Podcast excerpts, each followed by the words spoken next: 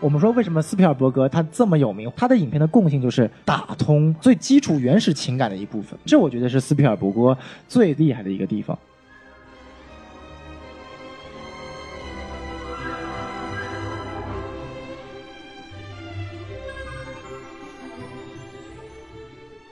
好，欢迎收听什么电台？我是王老师。我是小松老师，哎，我是西多老师。哎，今天我们北美分部啊，又给大家来录节目了。对，那咱为什么今天要来录节哎为目什么呢？录节目呢？哎，因为这个最近孔老师刚给我们大家发工资了，哎，收了钱就要给人干活儿是吧？有道理。哎哎，这个既然呃我们要为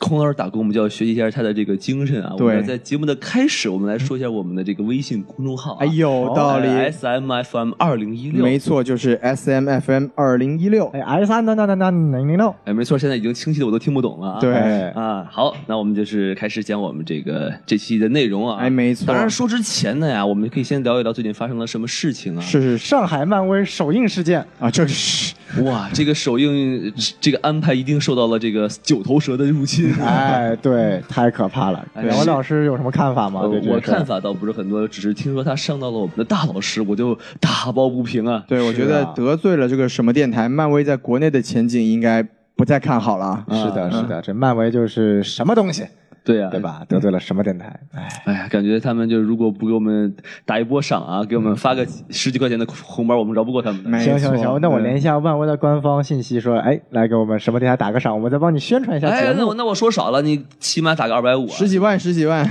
哎，修老师这得寸进尺。 我操，您得刷流量了。是不是 哎嗯啊，那咱们这个言归正传、哎啊，我们今天给大家录这期节目的主题是什么呢？是讲一讲一下这个斯皮尔伯格导演，没错哎没错。对那我们为什么今天要来聊斯皮尔伯格呢？为什么呢？因为对，就是我听说呀，这个这个王老师和宋老师两个人作为游戏玩家，哎结果我们聊这个头号玩家的这个任务，居然被本部的孔老师和大老师给抢走了。是我啊们，这边表示不服啊！被两位不玩游戏的主播给没了。错哎奈何他们在国内请了一位这个专门做游戏哎策划的人来讲，我们这两位确实不服。我们这两个作为这个自自己作为资深的这个 hardcore 的玩家，哎哎，这这这这，我只是 hardcore 的电影人，这个哦是吗玩家算不上 hardcore，只算初学者。啊我说游戏得先报段位是吧？像《是英雄联盟》这个游戏，对，我就黄金五算了， 哎不值不值一提，不值一提。哎真的吗？这个我以为黄金五听起来很厉害啊，人家上面还要什么钻石、白金什么的，哦是这样子啊差太远了啊。那算什么？快玩游戏不能看段位，不然这不就是跟这个头号玩家们这个 IOI 公司老大这个一样吗？这个诺兰老大，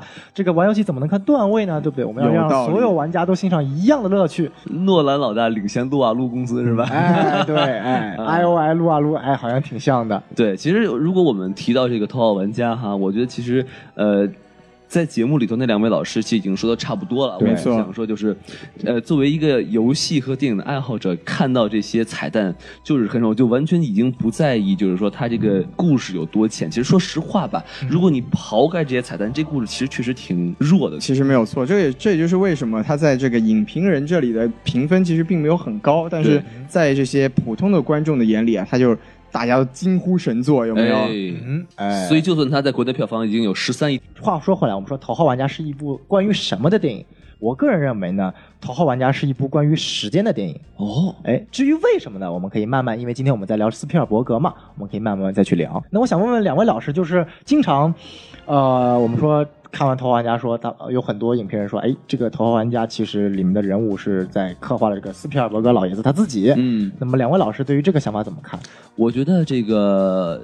呃可能是有的哈，尤其是就是说他那个呃，Holiday 最后在他那个回忆里头跟那个男主人公说 “Thank you for play my game”，对我觉得这个就感觉就像是斯皮尔伯格老爷子说：“哎，谢谢你看我的电影。”对，然后呢，这是一种感觉。另外一个就是说，他这个有一个他小呃哈拉德小时候在那玩游戏机那个感觉，对然后周围整个这个房间的装潢啊，感觉特别特别细节，我真的。能敢敢猜测哈、这可能就是说，呃，呃斯皮尔伯格老爷子可能把他小时候玩的游戏机啊，或者他一些装潢也放到里头去了，这是我的一个猜测。对对对，西多老师觉得呢？嗯，这个问题其实我说真的，我并没有认真想过，因为我听到过这么一个说法，就是斯皮尔伯格他自己并不是一个游戏玩家，嗯但是他为什么能把这个电影拍的像刚才小宋老师说的那么多，就是能打动这个每一个玩家也好，影迷也好，是因为说他自己呢，他虽然自己不玩儿，但是他可以去理解这个别人对一种东西的热爱。嗯我觉得这可能更代表斯皮尔伯格这个人的精神，就是说他，你你你就算不不去爱好一样东西，但是你一定要去理解别人对这样东西的感情。他会去尊重这个没爱好错，如果说非要在这个影片里面找一个人来投射的话，我并不是很认同这个说 holiday 是他的说法，但是我并没有很认真的思考过说到底是谁嗯能代表他这个自己的形象。那您要猜一下呢？我猜一下的话，那我就只能猜一下 holiday 的好基友了。对不对？哦哎，说的很有道理。哦为什么呢？对哦因为其实我们都知道，这个斯皮尔伯格他自己除了是一个出色的导演之外，他、嗯他是有一个很出色的一个制片能力的。哦那就像他的好基友一样，他游戏这个东西，你你光设计了一个世界观，它只是一个虚拟的东西，但对你要在这个现实中存在的话，运营啊这些都这些后期这背后这种充满了铜臭气的东西，其实是必不可少的。对，所以就是说，在这个电影里面，我们看这个最后，虽然这个他的好基友在这个前面的过程中，感觉都是有一种跟 Holiday 是有一点对立的比感觉，较就冲是突的感觉啊。对对对。但其实我们到最后，我们可以看得出来，他其实他的内心是用另外一种形式在热爱着这个东西和这个世界。他化身为那个什么管理员管自家一自命哎，给给哎给那个男主男主人公续秒的那个这这人，这是一点，但是就是你想象一下，他真人玩这个游戏这么大岁数了，一直在当这个管理员，没错真的没不错容易。他真对的是在付出。他是真的是，其实是他自己也是这个游戏的一部分。是是，哎，我觉得徐老师说的很有道理。我其实还想说一点，这部电影其实并不是拍给游戏玩家看的。哦，因为很多游戏玩家觉得说，哎，最后那句话说 “Thank you for playing my game”，很多做游戏的说，哎呀，这是我的初心被找到了。哎但你其实仔细想，在这句话的背后，或者在他整个斯皮尔伯格想要去表现出来的这种感觉的背后，其实是一种套路。什么套路？就是你可以把这种套路运用在任何一个行业，哦就是你真心喜欢这个行业的人和再用这个行业赚钱的人的一种对比。嗯其实你仔细看，斯皮尔伯格拍的上一部电影。The Post 哎也是在讲这个故事华，盛顿是邮报哎真心喜欢新闻业的这帮人，以及他们所需要去等于说他们的上级这群政府的人，他中间一种对峙，最后是一群真心喜欢新闻的人，愿意去说出真相的人赢了。是不是跟 Ready Player One One 一样，一群真心喜爱游戏的人去和想要去用游戏来挣钱的人来对峙，最后热爱游戏的人赢了？因为这种哎套路在很多电影里面都出现过。对对对，这就是热爱的力量，是嗯吗？对，其实这种东西是一个非常童真化，甚至说不现实化的存在，因为我们都知道现实世界中热爱这个东西并没有太大的卵用。就像西多老师说的，铜臭气这个是必须得沾的。没错斯皮尔格伯格本身也是掌握了这个道理，所以才如今变成了世界上最有钱、最有名的电影嗯人。所以他不可能说傻到认为只有热爱的人才会成功，但他很明显的、清楚的意识到了热爱的人会打动普通人。所以才用了这种套路，哦所以我觉得这些其实他只是用一种套路去呈现给这种玩家看，用一种情怀是吧？，对，用一种情感去刺激这些人来看。所以我觉得，嗯，这也是前面西多老师想把我想我把的话给说掉了。然后我其实也很同意西多老师说的这个，包括斯皮尔伯格并不是完全代表了这个 Holiday，因为我自己认为，呃，Holiday 应该代表的是斯皮尔伯格的一部分，或或者说是是，以前的斯皮尔伯格，对吧？或者是斯皮尔伯格他最怕成为的一部分。哦，这样子啊，对，或者说他斯皮尔伯格最不敢成为的一部分，因为嗯这就是斯皮尔伯格他小时候的样子。嗯哼，他知道他小时候的样子是这个样子的，但他也清楚的认识到，他未来以后想要去成功，他肯定不能是这个样子，所以他在慢慢的努力，他变得商业化。电影行业，你光做艺术是活不下去的，对就像那个跳楼自杀男导演一样。嗯哼，只有当电影的艺术和商业结合了之后，你才能做得好。所以我个人认为，《哈 i d a y 只能属于斯皮尔格的一部分。其实，影片中的另外两个人物也可以算是斯皮尔格。哪两位人？物呢？第一就是男主，哦，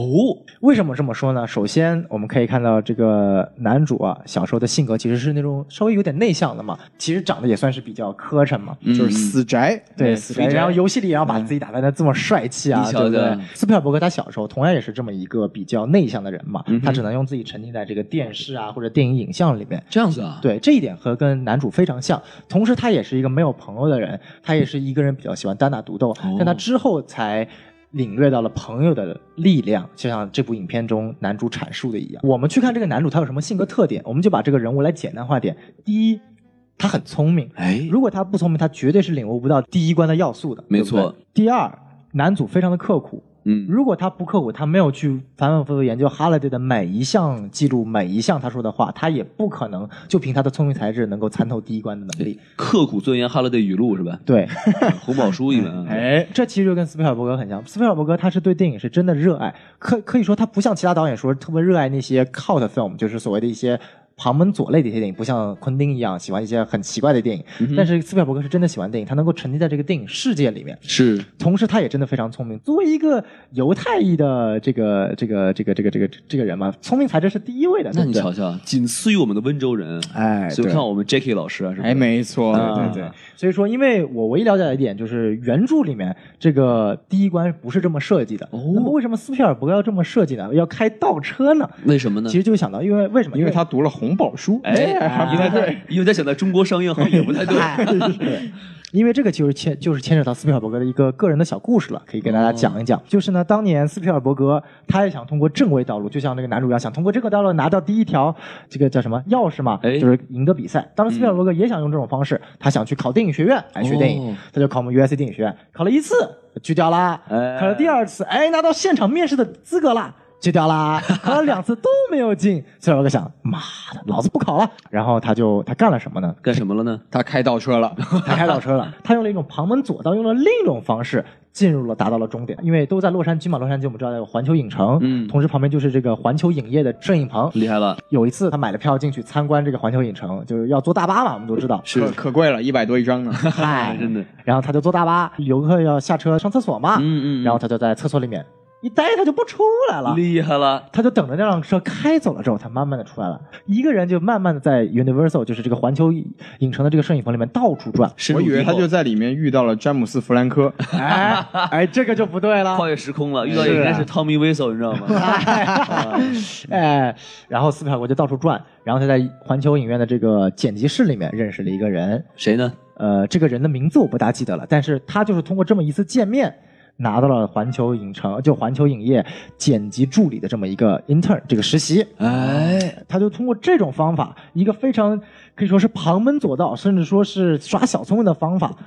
进入了电影行业。对，这还不如 Tommy Wiseau 厉害呢，吧？是啊，，然后呢，但他非常刻苦啊，他运用这个机会，他经常是跟着大导演的剧组在那边看大导演是怎么拍摄的，哦然后被抓到那就走走，然后就换另一个剧组，像打游击战一样，这是像我们八路军一样的，嗯对不对果然是读过红宝红宝书的书人的。是 啊，对不对？啊所以说，就这样的性格导致了斯皮尔伯格在环球影业这个这个摄影棚里面，慢慢的学到了很多很多导演的技法，哎加上他本来对于导演的呃电影的热爱，以及他的聪明才智，以及他天赋也有以及他的天赋啊，就种种东西，他之后也拍了很多短片嘛。有一部短片非常著名，相当于是一个广告短片，他讲述了嗯两个人在沙漠中遇到了，然后想要去拼车到达他们的共同目的地一个沙滩，呵然后最后两个人如何相知、相恋、相爱的一个故事，非常短，大概一就男一女叫做 Ambling，呃，嗯中文翻译其实我还真不知道怎么翻译，叫 Ambling。这个广告短片被当时 Universal 的副老板给看上了，哦之后马上就跟斯皮尔伯格从来没有任何导演经验的这么一个新生代的一个人签订了长达七年的跟可以 Universal 合作的这遇到伯乐个了导演。对嗯，导演可以说一方面他是遇到伯乐了，另一方面他确实有自己的一个聪明才智。我以为他是拍了一个特别好的镜头，就是那个手伸到那个海滩的沙子里面去蹭了一下，然后就被那个老板给看上了。哎 这个这个又时空穿越了，对不对啊？哎斯皮尔伯格好像没有拍过这种片子斯文嘛哦好。像手没有那么黑呢。然后是这样啊，哎有道理啊对对。但是所以说，这个即将来洛杉矶旅游的朋友们，请注意了啊！ 刚才宋老师说那个大巴路线，现在还有，是呢，一定要用 哦。哎，对能不能成为斯皮尔伯伯格第二，就看你自己了啊！对，然后我们知道，就是斯皮尔伯格他自己也成立一家公司嘛，哎，他现在叫 Amblin Entertainment。这个安柏林呢，就是这部影片的名字，致敬自己的 Amblin 第一部作品是吧？，对对嗯对，所以说是也是非常有感触。哎，呃，前面说到，就是说为什么我们会觉得斯皮尔伯格和这个男主特别像，对不啊对？然后另外一个人，我觉得斯皮尔伯格也跟他很像，你们觉得会是谁呢？呃，我肯定不会是女主，肯定不是诺兰，是诺 兰。我个人觉得诺马兰赛克，哎，跟斯皮尔伯格很像，因为我们看诺兰，呃，他是一个非常复杂的人物。嗯哼，为什么？因为他拍这个《敦刻尔克》呀，他拍的太哎美没了啊错，对，这个有点弄巧成拙了嘛。啊，对，一大波一诺大波兰啊诺兰又杀向了什么电台？哎 不行不行，我可是诺兰吹啊！啊对这个地方给大家说一个，也是一个澄清吧，因为我之前看过一些知乎和一些豆瓣文章，经常有人问说，哎，这部影片把大反派设置为诺兰，是不是斯皮尔伯格在对诺兰这个有有有诋毁啊哎，？有意而为之吗？哎，然后上次这个小宋老师跟斯皮尔伯格聊天的时候，专门问了这个问题。 我的啊天啊！然后斯皮尔伯格说：“我不知道，我不相干，不要问 我。”哎，事实上是这样的，这部其实呢，诺兰这个名字早在出《头号玩家》这个小说里面的时候就已经用到了。哦，就算是要黑诺兰，也是这个小说的小说的这个作者 Ernest Ernest 要黑诺兰，也跟斯皮尔伯格没有关系。他说不定对对黑的是那《爱情公寓》的罗南了，是不是？ 哦，是这样这么回事儿哎对这个就曾小贤就跟胡一菲在一块儿，是不是？哎，行行行行，原来是诺菲党 啊，对对不是不是诺菲党，胡菲胡菲党不对，不是什么胡菲党，曾小贤贤菲党，贤妃党胡啊，胡一刀党不是胡 飞的，哎，对对对对，对贤 妃党，贤妃党，贤妃他们党要是。碰党的没事。哎，王老师，你是咸味党还是咸蓝党？，我是我觉得豆豆花应该是甜的行行行， 我不吃咸的。可以可以可以。 啊，所以说，为什么我说诺兰呢？我前面说他的人物性格非常复杂，他首先是来自于一个大师旗下的一个实习生的。其次，他其实也是非常聪明，他深谙这个行业的一个游戏准则的，他还可以跟这个呃哈雷得说到说，哎，我可以通过一步一步这个排名的这个做法来来吸引玩家的积极性，这一点其实是被证明是正确的。没错为什么腾讯能够到现在成为世界上最大最成功的游戏行业呃呃游游戏公司，这是有道理的，对不对对对，其次，我们可以看到这个人物，他其实没有内心是绝对的恶的，他只只是想说这家公司，呃，怎么说 呢？对他不是饿，他只是嘴寂寞了。嗨，这当然他也是恶的，我们可以说他就为了自己的目的，然后要炸掉房子，等于说其实也是间接杀人了嘛。嗯哼但他对其实，呃，可以说，你看最后时刻，他为什么拿起枪没有去杀了？他有这个机会，没有去杀。是对我个人觉得是为什么？就是。有贼心没贼胆儿。呃，一方面他是有贼心没贼胆儿，嗯到另一方面，他看过张艺谋的一部电影叫做《英雄》，嗨， 最后心中无剑就是不杀，哎对是和平，对不对？哎，可以可以可以，可以可以可以，就是英雄我还没看过呢，我哎看呦，过突哎然好有好有优越感。是啊这是啊我哎逼我竟然都我看过，你知道吗哎？可以可以可以，不死小妹啊，不是不是英雄啊，哎，使那命那使命埋埋伏。伏， 嗨，哎王老师这么逼可以。 然后对前面我想说，就是说为什么？因为我觉得诺兰他本身，我记得就是诺兰在影片中的有一句话，我其实是非常赞同的。是吗？就是在第三关的时候，不是那个旁边那个他那个三个经常想要自己钱的那个反派嘛，哎跟他说，哎，这个 Holiday 把游戏最后一关设计成，就最后一个钥匙设计成，你把这个游戏通过去就能那个拿到最后一个钥匙嘛。然后诺兰就发出一声叹息说：“Holiday 呀、就是这个世界上最重要的一个经济的这么一个，我具体话忘了说，它是跟经济相关的这么一个产物，嗯经济产品吧，居然被你设计成最后通过一个小小的游戏就能达到它的钥匙。嗯，就是从中可以反出来，诺兰他是一个，其实在他有背后种种的一些劣势、缺点之外，他是一个非常聪明的，可以说是商人商人精明的商人，对，而且他也很明白这个东西真正意义在什么地方。就是 OSS 对于我们看来，也知道它的意义不仅仅是在一个给大家一个玩游戏的地方。它也是一个非常重要的一个经济价值，而且对再重新再回到这个世界的世界观上，现在这个世界就属于那个，在他那个世界观是属于现实生活中经济正在不断衰退，能源正在落后，现实世界在不断下降，让所有的玩家都沉迷于这个虚拟的游戏现实，用来逃避真正的现实。嗯而通过诺兰这句话，你能看出来他是想要去复苏现实的，哼，哦，这是诺兰真正想做的东西。所以我觉得这个人物其实给他赋予了非常非常大的一个想象空间的，或者他一个人物的复杂性的。嗯那么我以为他想做的事情就是把所有人都锁在这个虚拟世界里面，然后插上那个管子作为电池哎。给他搬砖是 吧？对，啊这个这那一点就是所谓的就是，哎呀，黑黑公司嘛，压榨员反反工嘛派嘛，对吧？毕竟对是对对对对毕竟要给他一些反派的内容那啊，反派，但是但还能做慈善的，就不是反派了，是不是？哎，对，所以说我说斯皮尔伯格为什么像他呢？就是因为首先斯皮尔伯格确实也是个聪明的商人，他很能够明白，就说咱们电影不是光靠艺术的，而且可以说他在电影行业里面做导演的价值和他做制片的价值其实是不相上下的，甚至说他在制片这方面对于美国电影业的发展其实是大于他的导演的。嗯，对这点我们可以之后说。感觉斯皮尔伯格他算是那种能把一点艺术性和商业性能结合在一起的一个人哈，没错对，跟那个迈克尔贝不太一样。哎呦，啊对，因为在嗯我看来，斯皮尔伯格他其实也不想讨论什么艺术性和商业性。对于他看来，只要能够拍出来能够跟人情感共通元素的电影，这就是他想做到的。哎，这个说的很很很精确啊！而且能够跟人情感共通元素的电影，它一定是大众影片。嗯现在我们很多人认为，就是大众影片，它其实就是商业片嘛。对我们很多人现在有就是大众影片就是商业片，小众影片就是艺术片。嗯哼尽管这个范畴其实是错误的，但是这是大众观念嘛。对那斯皮尔伯格他就比较说好理解这个观对点比较好理解。嗯，你你其实想想看，现在真正就是你说中国现在就说《战狼》吧，《战狼》《幻影行动》为什么这么好？它是不是能够激起大众的这一个情感元素的吧？就我对们刨去它很多所谓的这个过度宣传的元素，它其实能够去引引起大家一种爱国呀。行，那前面我们聊了关于斯皮尔伯格和这部《头号玩家》之间的关系，那我们觉得我们可以其实可以其实还这可以再补充一点啊，行就是既然王刚老才师嗯宋老师说了，就是很多这个公众号都是在这个数这个彩蛋啊，这个太 low 了，对不对？哎我觉得大家就应该看一下我们这个坏人老师写的《坏人剑篇》 哎这这部影评，对不对？是啊这个叫《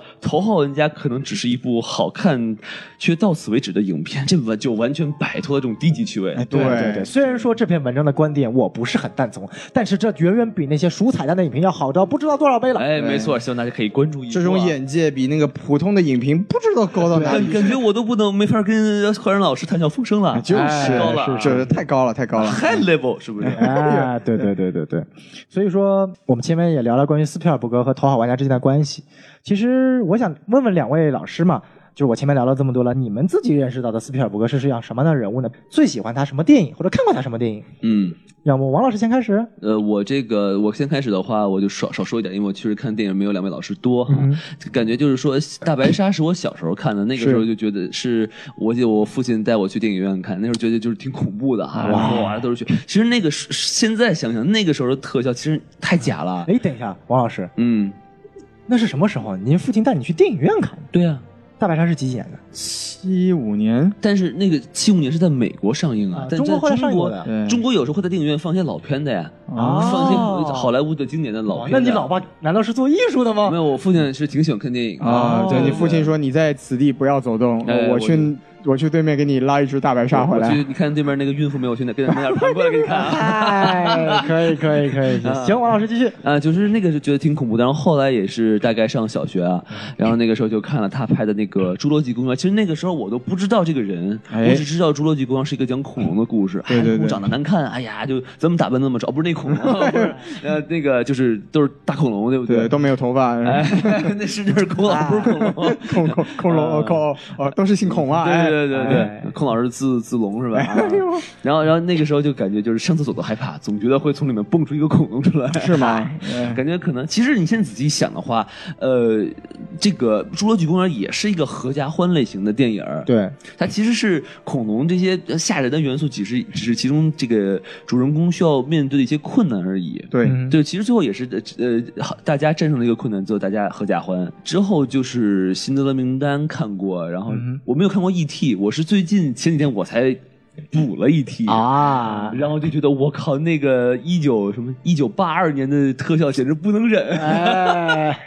尤其是这个这个 E.T. 长的那个那个样子是吧？长得有点像尤达大师。对对哎对，呃就那种动作的话，就是那种布偶运动的那种方没式。错，关键里面还有一个很有意思的彩蛋，就是他们那个万圣节出门，嗯哼，然后呢那个 E.T. 罩着一个白布，然后对对前面过来一个打扮 成呃尤达大师的一个人走过去，对对对对对两人。对视了一眼， 我操，给我逗乐 了，哎，你这知个是道他吗？们呃卢卡斯和斯皮尔伯格自己的私人玩笑了。对对对对，哎，但是就是觉得这个故事确实还是挺有意思，尤其是他那个就是自行车飞起来穿过月亮那一幕，我就把我惊艳到了。是，就是那个是影史经典，对对对而且这是一个三十六年前的电影了，对对对就是感觉 数学不错。啊，就是感觉是，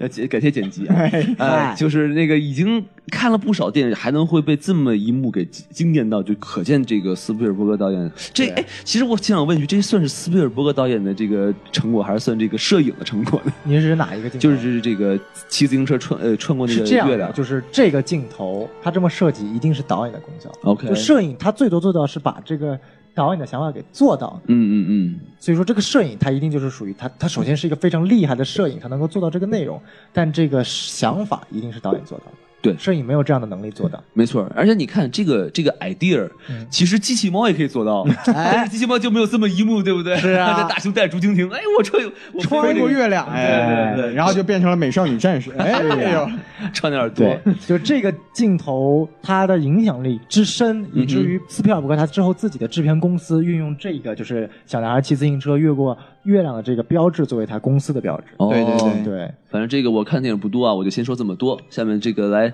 西老师来装一波逼吧。啊王老师这个阅片无数，居然敢说自己看的电影不越多嗯越。越的片啊，这这都是日日韩的，是吧？哎是是是啊呃，其实其实王老师不要谦虚，就是我觉得斯皮尔伯格他是一个前一代的导演了吧，因为他现在其实他已经七十多岁了。对在我看来，他这个地位在美国的这个好莱坞，其实就有点像这个张艺谋导演在中国的感觉，就是一个对国师级别的人。斯皮尔伯格他对我来说最大的一个感觉就是他是一个可以操作各种类型电影的一个导演，我觉得这个是我认为他最了不起的地方。有就资像源，不只是资源，就是说，因为可能我们我们说一个导演，他可能最擅长的是自己最熟悉的那一个类型。对但是你你像你刚才小小宋老师提过这个昆汀是吧？昆汀的电影你一看就知道，就是这种恶趣味就是他的。但是斯皮尔伯格他就是像刚才王老师提到了很多，其实都是他属于他这个作品里面非常有具有代表意义的。是像大白鲨当时其实也是非常有开创性的一个，就是我们当然现在看它这个特效是非常的渣，啊是但是它当时它这种氛围的营造，包括它它那个大白鲨的那个道具的使用，在那个年代下都是非常具有这个历史性的意义的其。实说说句题外话，我觉得大白鲨最成功的一点还是在于配乐。哎，那那当然对，嗯，这个这配乐和这个摄影这个，我们一会儿可以就是由小宋老师我们再详细讲。哎，再说回来吧，就包括像 E.T.，它其实也是它的开创性的意义，就是说，其实在这个 E.T. 之前，大部分涉及这个外星人的电影，它都是一个反面形象哎。它 E.T. 是第一次在影史上这种外星人以以这种人类的朋友的形象出现在这个电影的荧幕上面。嗯嗯嗯，对，包括它这个它这种，再再说回来，就是它这个整体的意义上，它都是很喜欢去关注那种。刚才小宋老师在聊这个《头号玩家》的时候说了很多，这个人类最基本的情感上，像大白鲨其实就是一个贪人类的贪婪和恐惧、哎 e t 其实就是人类人类和这个非人之间的这种爱和友谊。对那说到这个，哪哪怕到了今天，到这个《华盛顿邮报》也好，《头号玩家》也好，它还是回归到这种热爱、这种最真挚的、最简单的这个人类情感上。对，所以整体来说就是两点吧，就是一个是一个是它真的是一个可以把各种各样的这个影片类型都。不能说炉火纯青，但是就是特别的稳稳妥的一个导演。对另外就是说，他的这个每一个作品里面，到最后他都是回归到一个最基本的人类情感，就是他可以打动我们这些最普通的、不需要很有艺术修养的这么这么一群观 众。就说白了，他很善于打动观众。没对吧错，，没错，不管是从。技术的角度上来说，还是从内核的角度上来说，他都是一个非常稳的一个人，就老哥六六六稳，对不对？哎哎嗯，对，稳不稳？对，稳来，但肖但宋老师，但就是说他的风格上，其实我很难总结出，就是说他有什么风格。比如说像陀螺叔的话，他就是哎以怪物的电影著称，对不对？是或者迈克尔贝他就是爆炸呀啥的，对 不对？对对对但我其实我很好奇，就是说斯皮尔伯格他的风格到底该怎么描述？我很好奇这一点。稳，我 就这个呀，我就像我刚刚说，我觉得斯皮尔伯格他的电影就是你要把它归一个类，因为从电影的风格，我们说是 genre，就是电影类型来说确实不一样。你可以想象出拍过低俗小说的昆汀，可能拍出《无耻混蛋》，不不不对，拍出《无耻混蛋》，拍过那个《杀死比尔嗯》，哼拍过《八个人》，这都是同一个类型的电影，就一看都是在都是在操性，对吧？对对对， 我这就骂上来怎么就呃就是在操性嘛，就是这种啊糙的感觉嘛，就是这种无赖的感觉。嗯，但你你你看斯皮尔伯，你怎么能想象到说拍《Ready Player One》的人和拍《辛德勒名单》的人他妈是同一个人？哎，你能想象到吗？你那能想到拍 E.T. 的人是拍这个大白鲨这个公园大白鲨的人吗？哎你能想到拍拯救大兵瑞恩呃瑞恩是是是是拍华盛顿邮报的人哎华盛顿邮报的人吗？这想象不出来，对不对？是是对，这就是完全是不可能。但是我们说，为什么斯皮尔伯格他这么有名，或者说我个人还是很喜欢斯皮尔伯格，他的影片的共性就是，就像我说，他能够去打通或者是打动人类任督情二感脉深处哎最好嘛最简单的情感、最基础原始情感的一部分。对嗯，这我觉得是斯皮尔伯格最最最最最最厉害的一个地方，哎因为我个人认为就是说，呃，就像我们说的这些爱、正义，然后每个人的友情、家庭这些元素，是斯皮尔伯格他从小其实有有些内容是缺失的，哦，但这些内容也是他在影片中最想去表达的。就是他童年也有一些不如意的地方，是吧？对对对，因为你去想他的每一部电影。在他的这么一个大的一个 fancy 的外壳下，它有一个非常简单的内核，就像 Ready Player One，你给他一个大的 fancy 的外壳，什么嗯游戏啊、VR 呀、未来时空啊，对那他讲的就是一个青一个 a r g 的青年人的一个成长的过程，对吧？他的一个你他的他的，我或者我们这么说嘛，我们慢慢来捋斯皮尔伯格他的一个拍片的历程。嗯哼首先，斯皮尔伯格我们说，就像达班前面所说的，斯皮尔伯格第一部最著名的一个长片就是《大白鲨》。哎对。大白鲨，我们可以说到它什么厉害，配乐非常厉害，对不对？配乐厉害到导致斯皮尔伯格之后每基本上每一部电影都是张威廉姆斯配 乐，对就，我们这个我们这个聊的特别的好，就是我们一个导演特别厉害，厉害在哪儿呢？配乐特别好。对对，这配乐特别好，配乐厉害到什么地方呢？这个以后导演都喜欢跟这个配乐合作。再厉害到什么地方吗？有人就说斯皮尔格，你他妈这么成功，都是有一半的价钱都是因为张威廉姆斯的，没有他你成功不好，了。 欢迎大家收听本期节目《约翰威廉姆斯》啊。哎，对对对对，当这个星战，哎感觉像说一个人说这个，哎，相声说得特别好，为什么好？他这桌布特漂 亮，啊是是是是是，对。然后我们还说大白鲨为什么好啊？除了配乐，它的摄影。摄影其实也还行吧，嗯它重要是用意识，它的这个我们说它的这种剪辑的感觉，但它为什么好，是因为我们看不见这个鲨鱼，对不对？ 对，就是当时的技术导致了这个大白鲨不能，这个机械的白鲨不能真实拍的时候很灵活的运用。对你如果拍出来就看起来很假，所以这种的劣势反而就是让斯皮尔伯格选择了让这个鲨鱼尽量看不到，哎这种给你的一种恐惧感，因为未知的东西还是最可怕的嘛。他都是更感受间接的来表现这个鲨鱼有多可怕。没对错，对没对错，没错。就但这是其实我们说回来，这个大白鲨，它像小宋老师刚才讲这种你看不见的东西的这种惊悚感的营造，就我们在后来的一些就是经典的作品里面都可以看到这个痕迹。对就比如说我们都非常喜欢的雷德利·斯科特的《异形》，嗯它也是一个就是你到最影片的最后才把这个所谓怪物的真容展现给你看，但在之前，他一直是用一种反派是一个缺失的状态来营造这个惊悚感，这样一个形式，在大白鲨那个年代是一个非常具有开创性的一个没举错，动。没错。对对就也许可能我们在这个年代再看大白鲨，就觉得哇，这什么玩意儿，是不是？对，都能猜得到会发生什么事情。哎但就是说，在那个时代来看的话，简直太牛逼了。对，所以说大白鲨真正的，就我前面所说，大白鲨优秀优秀在它选择这种拍摄方式，嗯但其实它真正厉害在于它革新了另一种的一个电影的手法。哎对是什么电影手法？就是我们说现在我们所有看到的什么复联呀、什么系列片呀、什么商业大片啊，就是我们现在有个词叫什么“暑期档商业大片”。哎哦这个词是谁创造的？斯皮尔伯格，就是《大白鲨》这部电影创造的。哦大白鲨》这部电影。造就了暑期档商业片这么一个类型范畴，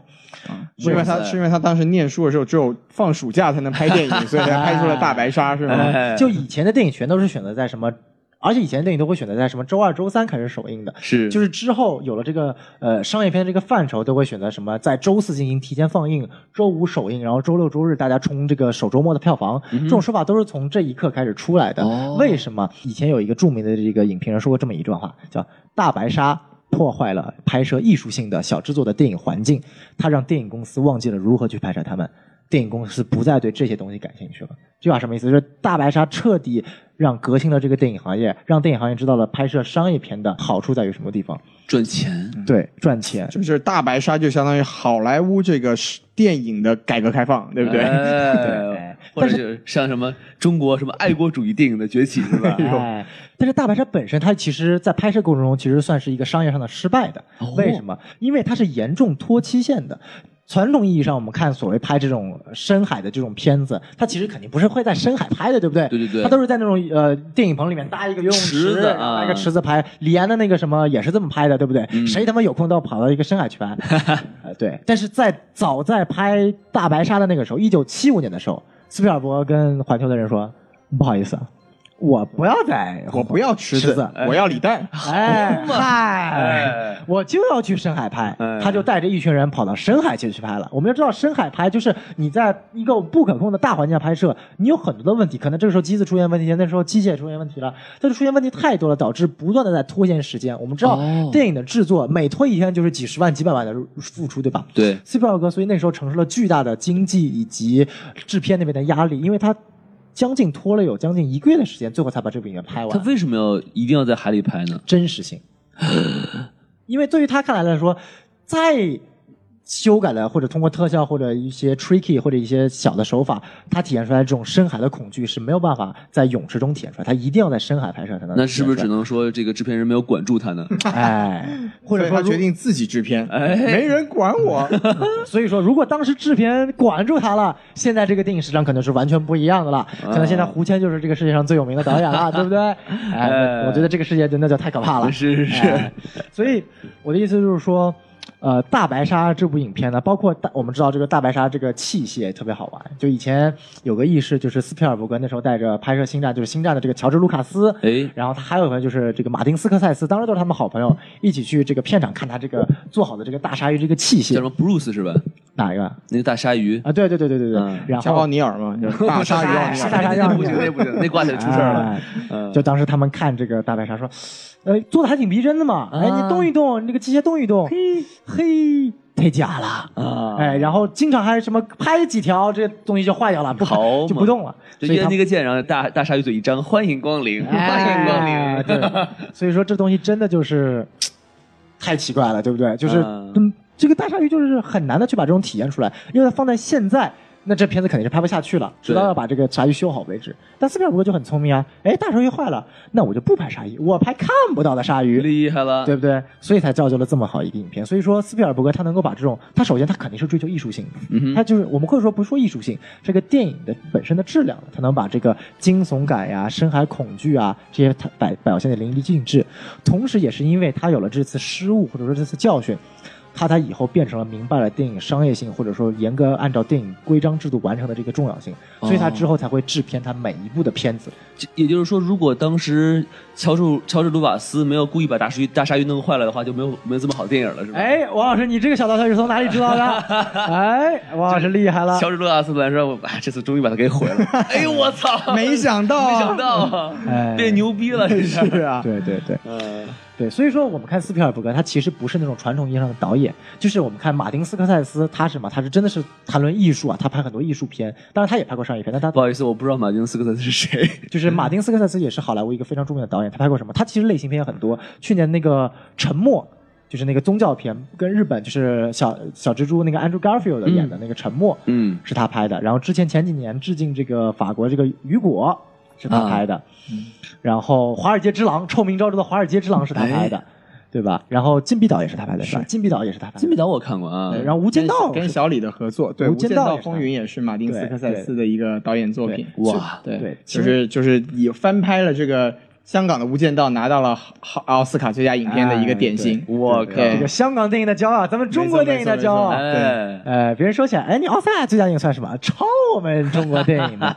哎，所以说斯皮尔伯格他不会去每天去谈论艺术，他真正干什么？他他他会去阅读财经日报，他会去看财报，哦他会去揣摩大众心理，他会想知道观众想要看什么片子。嗯对他是一个目的性特别强的导演，对于感他觉来过说几。年就要开始拍王老师特别喜欢的日韩片了。哎，你瞧瞧啊，对对对对，他同样也是对于利润谈论最高的一个导呃演，因为他知道自己经历过缺钱、被大公司不信任是一个多么惨重的事情。嗯哼，所以我们可以之下往之后往下说，他其实拍的第二部特别有名的电影，其实很少人看过中国的，呃，第三类接触大家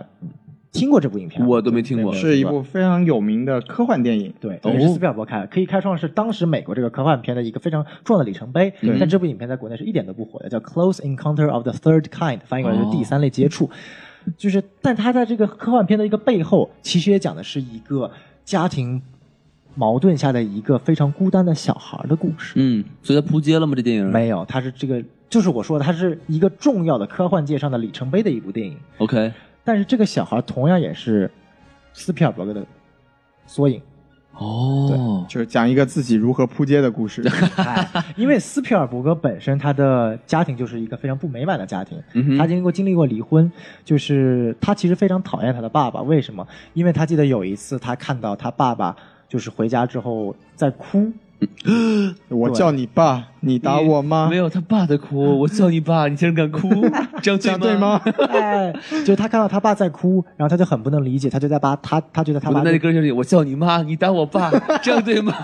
我这样对吧样？这样对被吧酒？精牵着鼻子走。哎，可以可以可以，对，就是他后来看到他爸在哭，然后他就觉得很不理解，他就是非常觉得他爸特别的软弱，然后他就叫他爸爱哭鬼爱哭鬼、这一幕其实是被搬到电影里面了，在。第三类接触里面就有这么一幅场景，他看到他爸在哭小男孩看到他爸在哭的时候，就一直对着他爸说“爱哭鬼，爱哭鬼”，一种极其厌恶他爸的形象。然啊后他，然后他爸就唱了一首《男人哭吧哭吧哭吧不是罪》。啊好嘛， 哎，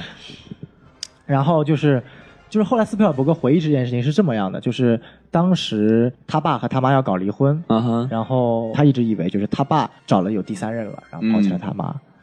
然后其实直到五十年之后。好嘛，这时间跨度啊四五十年之后，就是到了近大概五六年之内，斯皮尔伯格才最终知道这么一个结局。因为最近上就去年上了一部 HBO 的纪录片，就叫《斯皮尔伯格》，讲说斯皮尔伯格的一生嘛。斯皮尔嗯伯格自己在镜头前说了这么一个故事，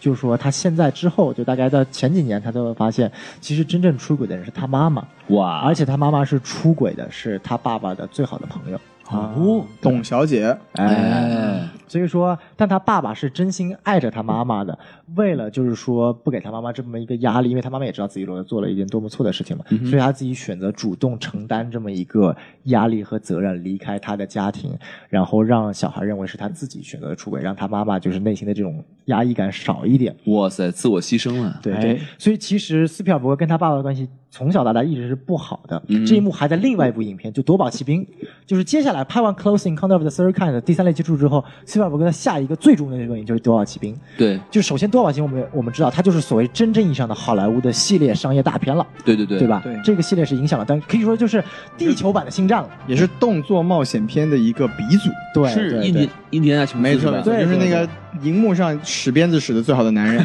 哎，对对，可以说就是说，他还引，他还就是可以说是激发了很多的游戏灵感，对对？吧？像这个呃鞭长莫及啊，哎，还就印第印第安纳琼斯说，鞭长莫及这个这个词儿不存在的， 哎就像我们知道这个非常有名的这个《神秘海域》这个 Uncharted 的这个游戏，拍了干了四部了，嗯哼就是根据就我们看过一首游戏改编电影，但这个真的是电影改编游戏的一个最典典范的一个哇例子。厉害了。对对对，然后《夺宝奇兵》当时有这么一个故事，因为拍摄了大白鲨这么一个故事。呃，导致了很多制片厂再也不想找斯皮尔伯格来导演他们的片子了。哦为什么？就是你他妈给我拖了这么多天，让我多花了那么多的钱，对对吧？啊对啊，对，就是不敢找了。然后这个时候呢，就是乔治·卢卡斯，哎，啊找到了斯皮尔伯格，嗯哼说我有这么一个 idea，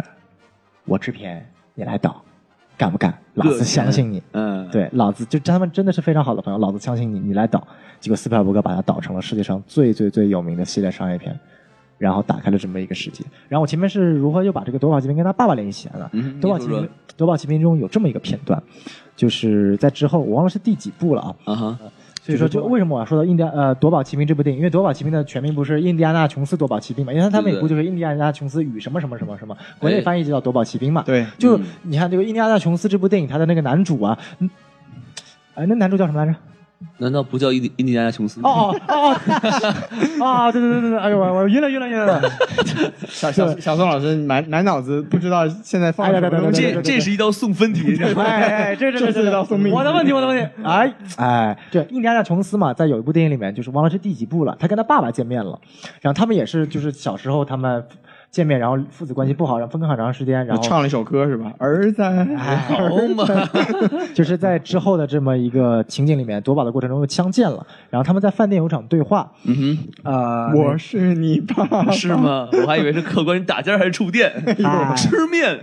他是这么跟他爸爸说的，就是说，呃，我还记得我上次跟你坐在餐厅吃饭的时候，我喝的还是奶昔，就意思是他那时候还是小孩子。 哎，然后他爸他爸爸就很就是面无表情的就说啊，那那那我们当时聊了什么吗？然后印第安纳琼斯说了一句话，我们当时没有聊什么，你从来都没有跟我聊什么。英文翻译过来就是 We didn't talk, we never talked。所以说就是我 never talk 嗯哎 太厉害了！就这句话的意思就很，就是直接把斯皮尔伯格对于他父亲的这种从来没有交流过跟他的这种伤心、难过和一种愤怒体现的淋漓尽致。是啊当然，他在影片的最后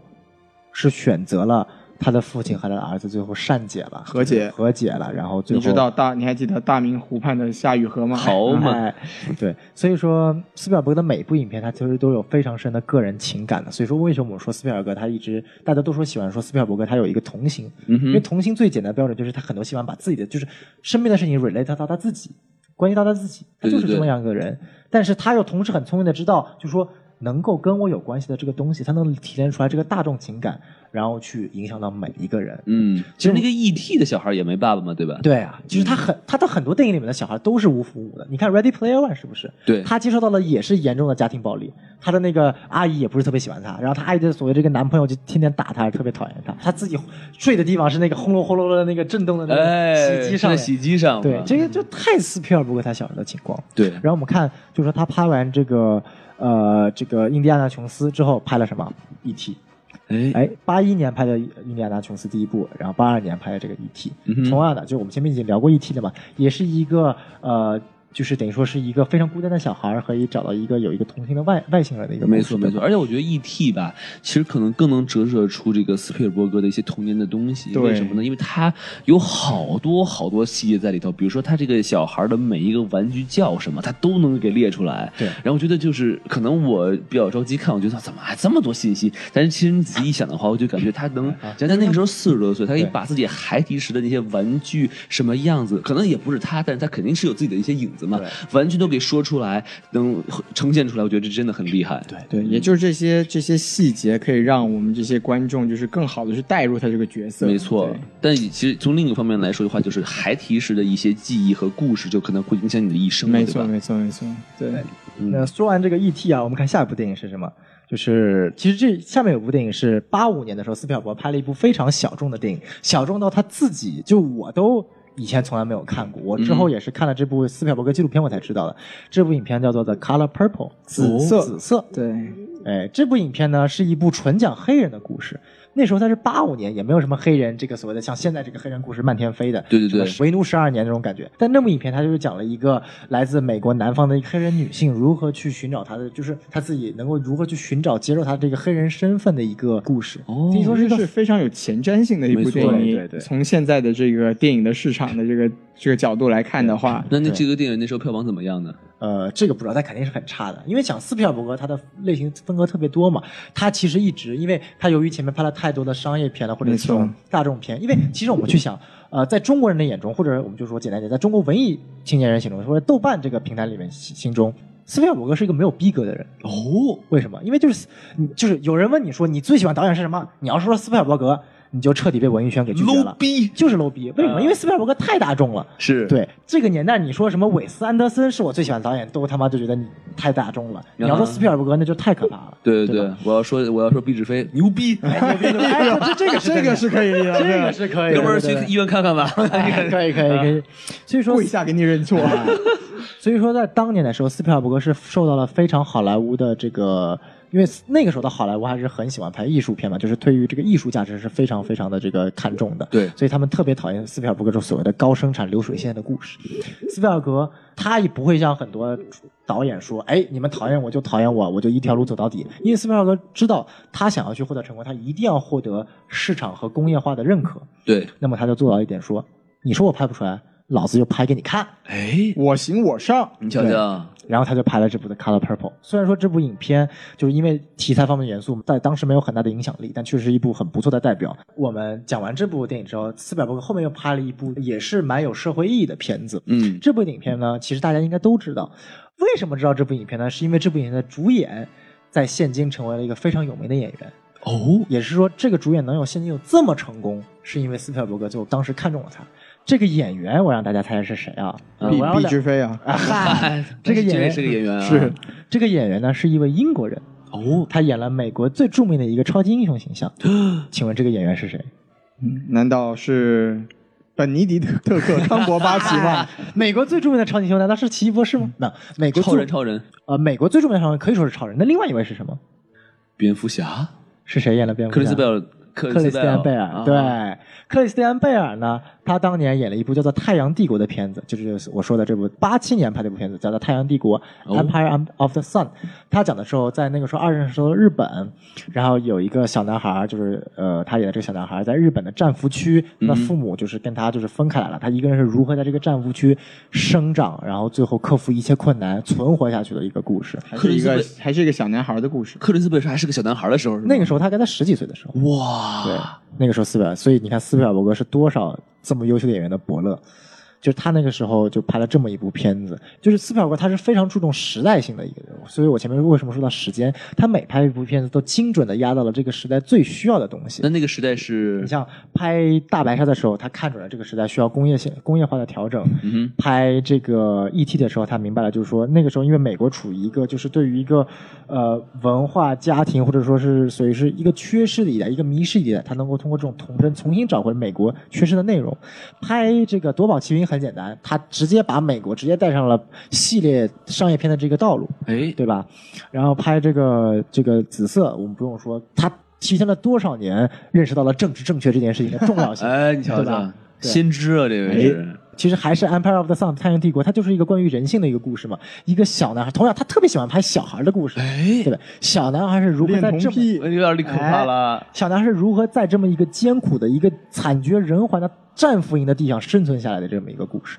然后他最后的结局等于说是小孩儿就是走向了未来的这个阳光这么一一面，他这么一个镜头。走上了社会主义的康庄大道。你瞧瞧哎，成为成为了一个优秀的领导人是吧？嗯是是是是是，哎，以把后头就发梳起来，然后开始鼓掌，是然后推就动就是哎推动推动了朝鲜的改革开放。 最后变成蝙蝠侠了是吗？可以可以可以。哎，其实，在拍《太阳帝国》之前呢，他已经完成了就是第印印第安纳琼斯三三部系列三部曲了嘛。从八一年的这个第一部《Raiders of Lost Ark》，然后到八四年的这个《Indiana Jones and the Temple of Doom》与毁灭的这个神庙，这是第二部。然后再到八九年，就是《Indiana Jones and the Last Crusade》夺宝奇兵第三部，他已经完成了老三部曲的一个运作了。他在八九年的时候已经完成了他自己最著名的系列三部曲的这么一个导演的一个运作了。哦同时，他也有独立的这个 Color Pearl 紫色这么一种独立影片，同时他有这种呃非常有文化深远意义的像 E.T. 啊和呃 Close Encounter of the Third Kind 的这种片子，他真的是在各个方面在通吃。但他这个时候意识到了一点，就是什么呢说他还缺少一个东西。什么呢？你想想看什么？一个导演他最想获得什么？奥斯卡金像奖对小人头，哎，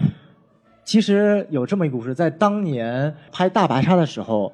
大白鲨》其实最后是连入选都没有入选最佳导演嘛。当时斯皮尔伯格真的是很气，哎就他自己公开道歉说：“我操，我这么屌的影片为什么都没有入选才能我操都会说了？”，哎，对嗯吧？What the fuck？哎，对吧是我的 fuck，对就语言能力特别的好，哎嗯，就看到斯皮尔伯格，他其实真的是个目的性非常明确，而且他不怕说别人知道他这种目的性，是因哎为他说想当个导演，我就是想拿最佳奥斯卡，而且他我觉得我这部片子是有资格拿奥斯卡的，对对？吧？你说大白鲨有没有资格？他肯定是有资格的，但当年确实遇到了一部非常有名的片子，这个《飞跃疯人院》，没有办法哦，，那个片子确实也好嘛，对对？吧？呃，所以说在这个时刻呢，斯皮尔伯格他就说我该做的都做到了，基本上，那我现在要干一件事情，我要拿奥斯卡，对吧于？是他做了什么呢？他拍了《辛德勒的名单》。哦，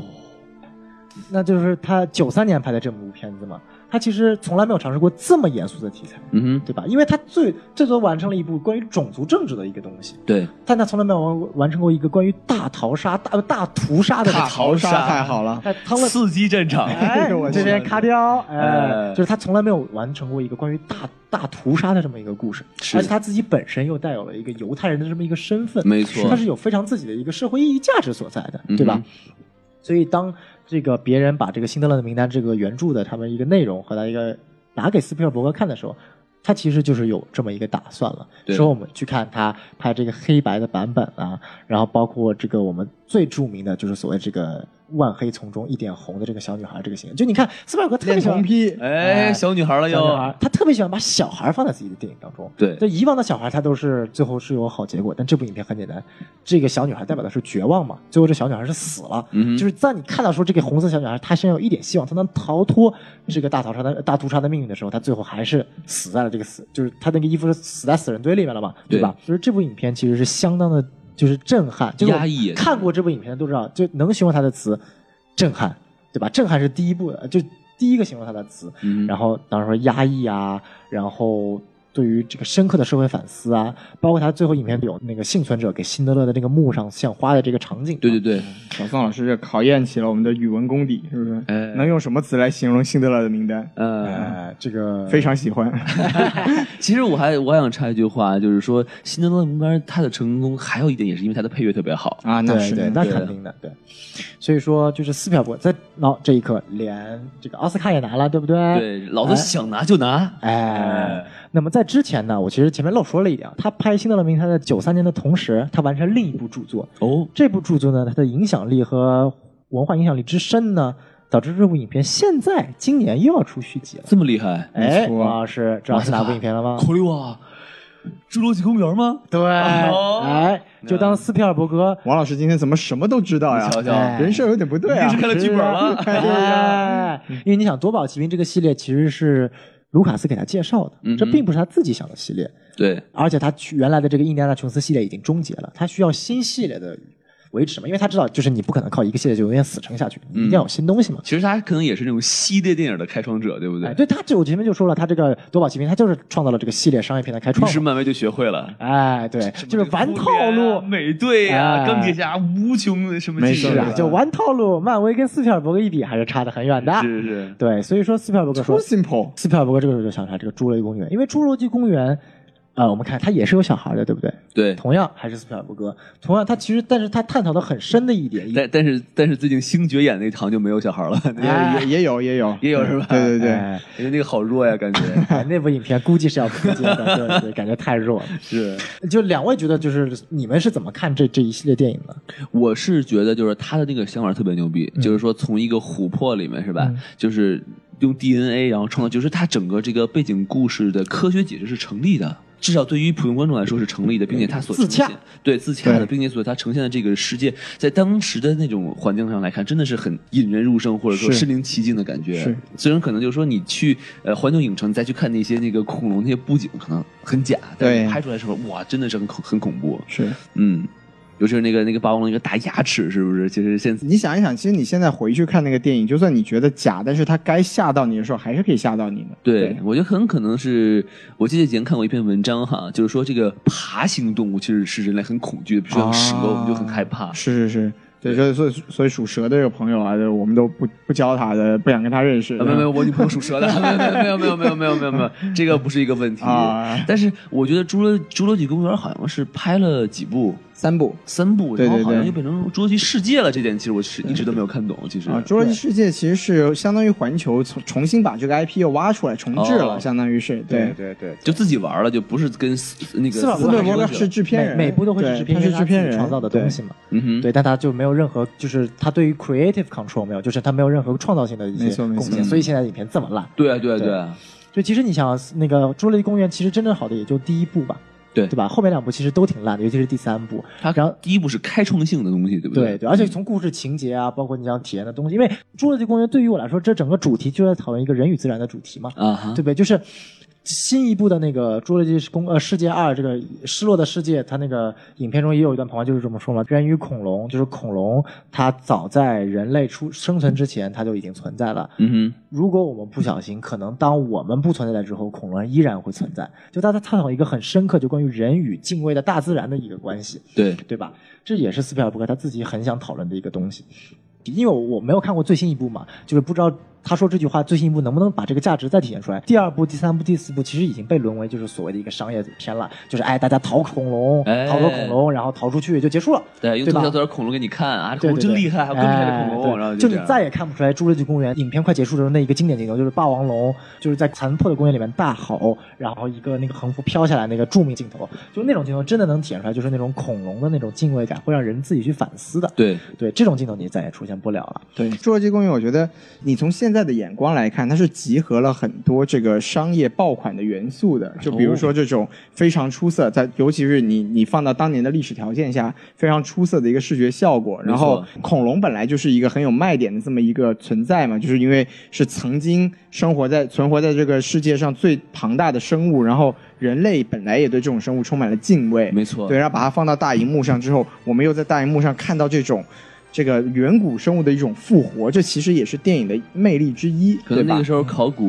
业发展也比较不错，然后是听说哎哪儿发现什么新的这个化石了是吧？对对对，然后《侏罗纪公园》，我们再说回来，它的一个很了不起的地方是，它这个文化的这种侵入性是非常强的。就比如说，我们这一辈儿的人说起这个认识什么恐龙啊，都是三角龙、霸王龙，哎没错对不对？其实说小实神话，啊龙是吧？嗨嗯就是小龙 人儿。 哎对，但其实这几个电影里面出现的主要的恐龙，就尤其其实中国是个恐龙大国，嗯对它其实这些恐龙都不是在亚洲出现的，但是它能做到的就是它凭借一部电影的这种文化，让全世界的人都对恐龙的认知锁定在了这几种恐龙上面。对对对，就是说明它在当年的这个历史的条件下，它它是真的是一个文化现象，它不仅是一个非常出色的电影，它还是一个非常不可忽视的文化现象。还真是。直到现在，它对我们都有所影响。而且它这种电影，它是无论什么国籍、什么人种都可以欣赏的，没对吧嗯错，，没错。所以说这个说回来也还是那句话，就是就是斯伯他有办法把一个元素做到极致，就是他确实是有这么一种啊、可以把任何类型的这个东西都可以统筹到一个非常出色的这么结果的一个能你力。想，它这电影里面有恐怖元素，对吧？对然后有有恐怖这个元素人类呃打打怪兽是吧？对，有小孩儿，其实哎也有小孩儿，对不对对？就说到底，他还是有很多情感的投射在都给这里你面，揉一块儿，你反正你有手哪就可以，对没吧？嗯错，没错，没错。你看，像《朱莉公园》，它是一个经久不衰的一个 IP 嘛，吧对其实你像，其实《印第安纳琼斯》之后也有拍新 IP，有新系列，但是新系列扑街的一塌糊 涂，就是那算是斯皮尔伯格应该是他导的片子中扑街的最烂的一部影片。还有主要还有凯特·布兰切特呢，它主要烂是因为没有景甜，你知道吗？有景甜就不一样哎哦了。说的也是，对然，后再和再打乒乓球是吧？ 了不得了，这个嗯对他们还说这么 跨界，哎，啊就前几天斯皮尔伯格还说以后这个要把《印第安纳琼斯》改成女性主角的，哎哎，又要改过新的政治正确了。你瞧瞧，会玩儿，哎，会玩，就景甜要主演了你。瞧瞧，哎，是的亚，洲女性，哇，啊这个政治正确真是太棒了！哎 探索一波什么秦始皇、秦始皇陵啊什么的，哎是呦吧？，这个可以的。啊对，你看他拍完了《侏罗纪公园》，拍完了《辛德勒名单》之后呢，拍过了什么？就想看我们拍过了，呃，《辛德勒名单》是历史题材的，对不对？比较严肃。比较严肃，然后《侏罗纪公园》属于一个科半科幻半现实题材的。哎那么之后，斯皮尔伯格想过，就说人嘛都是比较贪婪的，哎拿过一次奥斯卡，就是一直想拿奥斯卡的，对不哎，对？！人啊，最重要就是开心，什么能让我开心啊？那奥斯卡，不是下碗面给你吃啊 是是是，然后呢，他想想看，哎，我当时是拍了什么拿奥斯卡的呀？嗯呃，《辛德勒名单》，《辛德勒名单》是讲啥的？二战的。哎，我要不再拍个二战吧？就是我我还挺喜欢拍二战故的。伎重施，哎，这个战争片这个场面对我挺喜欢。哎，但是《辛德勒名单》这个不是算战争片啊，这个就以二战为背景讲了一个就是一个也算是文戏居多的嘛。我要拍个武戏居多的，我要拍一个非常的拥有美国精神的这么一个呃战狼的片子。对不对我勒个去！然后这个时候就拯救大兵人。哦哎，这个就是在九八年的时候，对斯皮尔伯格拍出了《拯救大兵瑞恩》这部电影，这得奖了吗？奥斯卡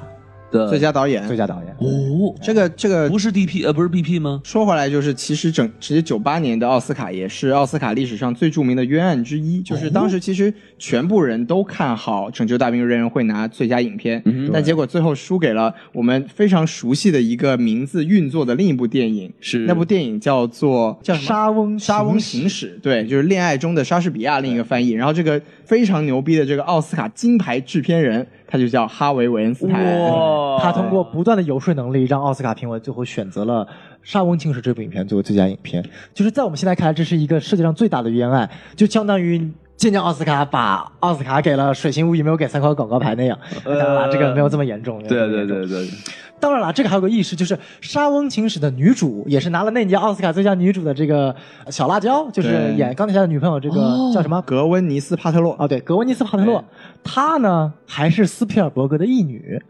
对，就斯皮尔伯格是她的教父。哇塞哎对 Godfather 哎，这个就想想这这个小女孩不好啊，抢了她，跟爹，哎，哎，这个抢了她爸爸的最佳影片 title 呢。是啊，但是不可否认的是，这部影片真的是，就是你可以说是看过最好的战争片吧。嗯因为我们不说影片最后它这个社会意义价值和它散散发的人性啊，所谓这些正能量的东西，最简单一点，它是第一部能够把战争场面拍得如此之真实和血腥的。再去重新对比《血战钢锯岭》和《拯救大兵瑞恩》诺曼底登陆那一战的场景，我个人还是认为诺曼底登陆那一战的场景更加血腥一点。那个都肠子都露出来了，那对个我其其实实印象特别深。其实我觉得这个这个比较这么说可能不太公平，但是因为这个呃不可否认的就是是九八年的拯《拯救大兵瑞恩》确实是第一次这么真实的拍摄这么这一个战争的现场，对对这个是没有办法，这个历史地位是毋庸置疑的。对嗯哼，对对，而且就是我们再说，就是斯皮尔伯格，呃，其实确实对游戏界有很大的影响。我们前面说这个夺宝奇兵，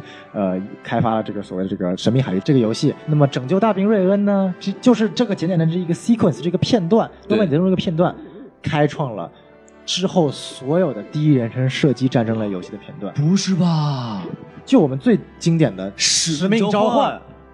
就是通过这部影片 COD 出来我的第一个想的就是他啊你。想看《使命召唤》今年出，去年出的最有名的《使命召唤八》，就是讲二，就讲《使命召唤二战》嘛。嗯它的第一个游戏镜头就是诺曼底强滩登陆，哼，哦，对对对，就是完全复刻呃斯皮尔伯格这个拯救大兵就是瑞恩拯救大兵我感觉诺曼底登陆已经是西方文化里头就是最激烈、最血腥的一个战争场面了。没错没错，对对嗯对这个其实说实话也是一定程度上也离不开这个这个电影的影响。对，对，而且斯皮尔伯格本身也好像是共同参与了《使命召唤》这整个游戏的开发哇的，这么厉。害，哎对对对，因为斯皮尔伯格真的是跨界，就所有娱乐行业他都会参加。对，前几年的《使命召唤》里面的男主角还是凯文·史派西呢，哎，配配音是吧？你想不是不是，他他真的出演了那个那个整个游戏的过程，其中的一部、哦叫那个《Black Ops》，啊？对，Black Ops 对，其中里面的美国总统的饰演者就是凯文·史派西本人。我啊，就动作捕捉是吧？对对对嗯哎，哦那不就跟张家辉又一样了吗？美小姐，我我是凯文·史派西，哎哎，黄金武器点击就送啊！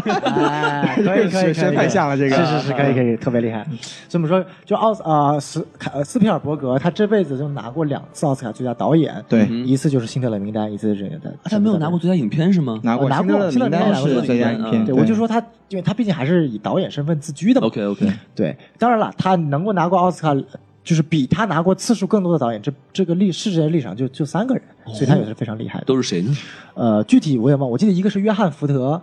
呃就张 John Ford 嗯是非常有名的导演，另外两位我有点不大记得了。嗯，对，呃，能够拿两次奥斯卡最佳导演的也是已经算是非常非常非常厉害的。对，亚历桑德罗·冈萨雷斯·伊纳里图，嗨，这个这个这个这个，no no no no no no no no no。有延迟哎，装逼有延迟，徐老师，我们装逼有逼，我们我们排除菜报菜名儿我们排除墨西哥人，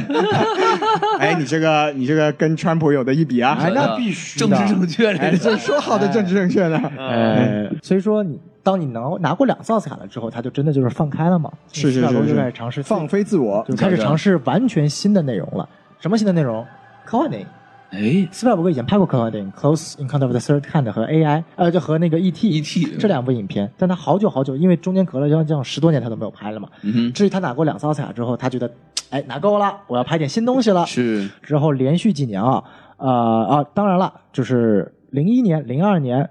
连续拍了两部这个科幻片，哦，一部叫做 AI Artificial Intelligence 对人工智能，应该也是非常有名的吧？对，这部电影还是蛮有蛮有故事的，因为这个剧本本身是这个斯坦利库布里克自己要拍的，但是由于他不幸离世离啊，世了，所以这个这个剧本就落到了这个最终落到了斯呃皮尔伯格斯皮尔伯格的手他自中。己给改了是吗？呃，他当然是有更有修改，但我们都知道斯皮尔伯格跟库布里克其实两个人的私交是非常好的，对，特别这也是好为什么他会在《头号玩家》里面整段《闪灵》拿过来用的其中一个原因。对嗯哼对，对。而且斯皮尔伯格本身，他应该也是非常崇敬没错没错没库错。布里克这么一个对存在的嘛。哦，对，然后 AI 这部影片呢，我不多说，因为我本身我真的没有看过，哎嗨这应该是少有的。竟然还有小宋老师没有看过的电影，直播哎，没有没有没有因要为我我就说我看过，你知道是吗？是是，因为斯皮尔伯格电影真的是我基本上每一部都看过，但是这部影片我是真没有看过。嗯牛逼！哎，然后之后呢，下一部我要重点说一下，您说说叫《Minority Report》少数嗯派报哦告，这个厉害，这我竟然都看过。啊哎，这部影片首先要说明一点，它的评分没有很高，对，至少都没有 AI 这么高。但为什么这部影片我想说的呢？首先是这部影片呢，就是跟斯皮尔伯格本身的作品就是风格差异很大化。是这部影片它整个的是未来乌就是反乌托邦的那种感觉，是一个比较消沉的世界观的。是就其实本质上其实是跟那个 Ready Player One 的世界观很像的，嗯但是 Ready Player One 是用非常积极的方式体验这个这个世界，但是就是少数派报告是用非常消极的嘛。对对对，少数派报告讲述的一个是非常有意思的世界观，这个故事是改编自一个短篇小说的。哦，嗯这个短篇小说的作者是谁呢？叫做菲利普·迪克。啊原来就是他呀！哎，这是谁呀？没完全就不知是道。 《银翼杀手》的原作作者，对是呀对，迪迪迪克，对对，菲利普·迪克呢，他有很多很多特别有名的这些小说啊这。哥们儿脑洞好大呀！对是像我们是《是 Total Recall》看过吗？《全面回忆》也是非常有名的、著名的好莱坞的科幻片，也是他写的。我你没有看过哎，没看 过。这个这个就是仿生人能梦见这个电子羊，就是《银翼杀手》的这个对原原著嘛，嗯也是菲利普·迪克写的。他另外写的一部，就是我今年上半年刚刚把这部短篇小说看过，叫《Minority Report》，就是少数派报告。我说句说句题外嗯话，就其实在这个科幻界，菲利普迪克的地位并不是很高。这样子，对，但是其实可能这是一个悖论吧，就是他们的科幻的这个硬核程度不是那么高的作品，更容易改编成出色的电影作品。也是，对，所以就是说，这个就是一个一个一个题外话了。就是比比这个《三体》要好改编的。是是是哎我没们错经常说这个《三体》就改变不了，像美国科幻界名声高的这个《沙丘》，这几年我们熟悉的《降临》，哪怕是今年的《湮灭》，嗯其实都是本身的文本它的科幻程度很高，但是改编出来的作品反而大众的接受程度不是那么的高。对对，对对，因为本身科幻片就是需要有比较高知的人才能接受这么一个哎，东西这。 莫名的给我们全部集体装了一波 逼， 是吧啊这必须的 嘛，对。呃嗯，可以，小宋老师这这波我服，可以哎可以可以对，这个少数派报告呢，我给大家讲说讲一下原著小说的这个设定，当然跟电影情节有有很多不一样的地方。哦，对，就是原著小说，他说就是有一个人嘛，他找到了世界上找到了三个先知，这三个先知就是不用说嘛，就是有预知未来的能力，哦然后他就把这三个先知给囚禁起来了，嗯呵然后做了一个大机器，从此可以这个从这个三个先知的头脑里面提取出来各种信息，嗯，但他不提取其他信息，就专门提取一点，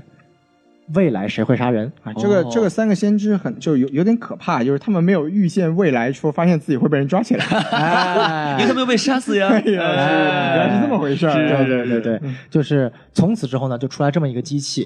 就是每天可以，就是机器可以说出来说，未来谁谁谁谁谁会杀人，然后呢，从此这个世界上的警察就是能在杀人之前提前把这个人抓进去。是，但这个时候就有一个很强的这个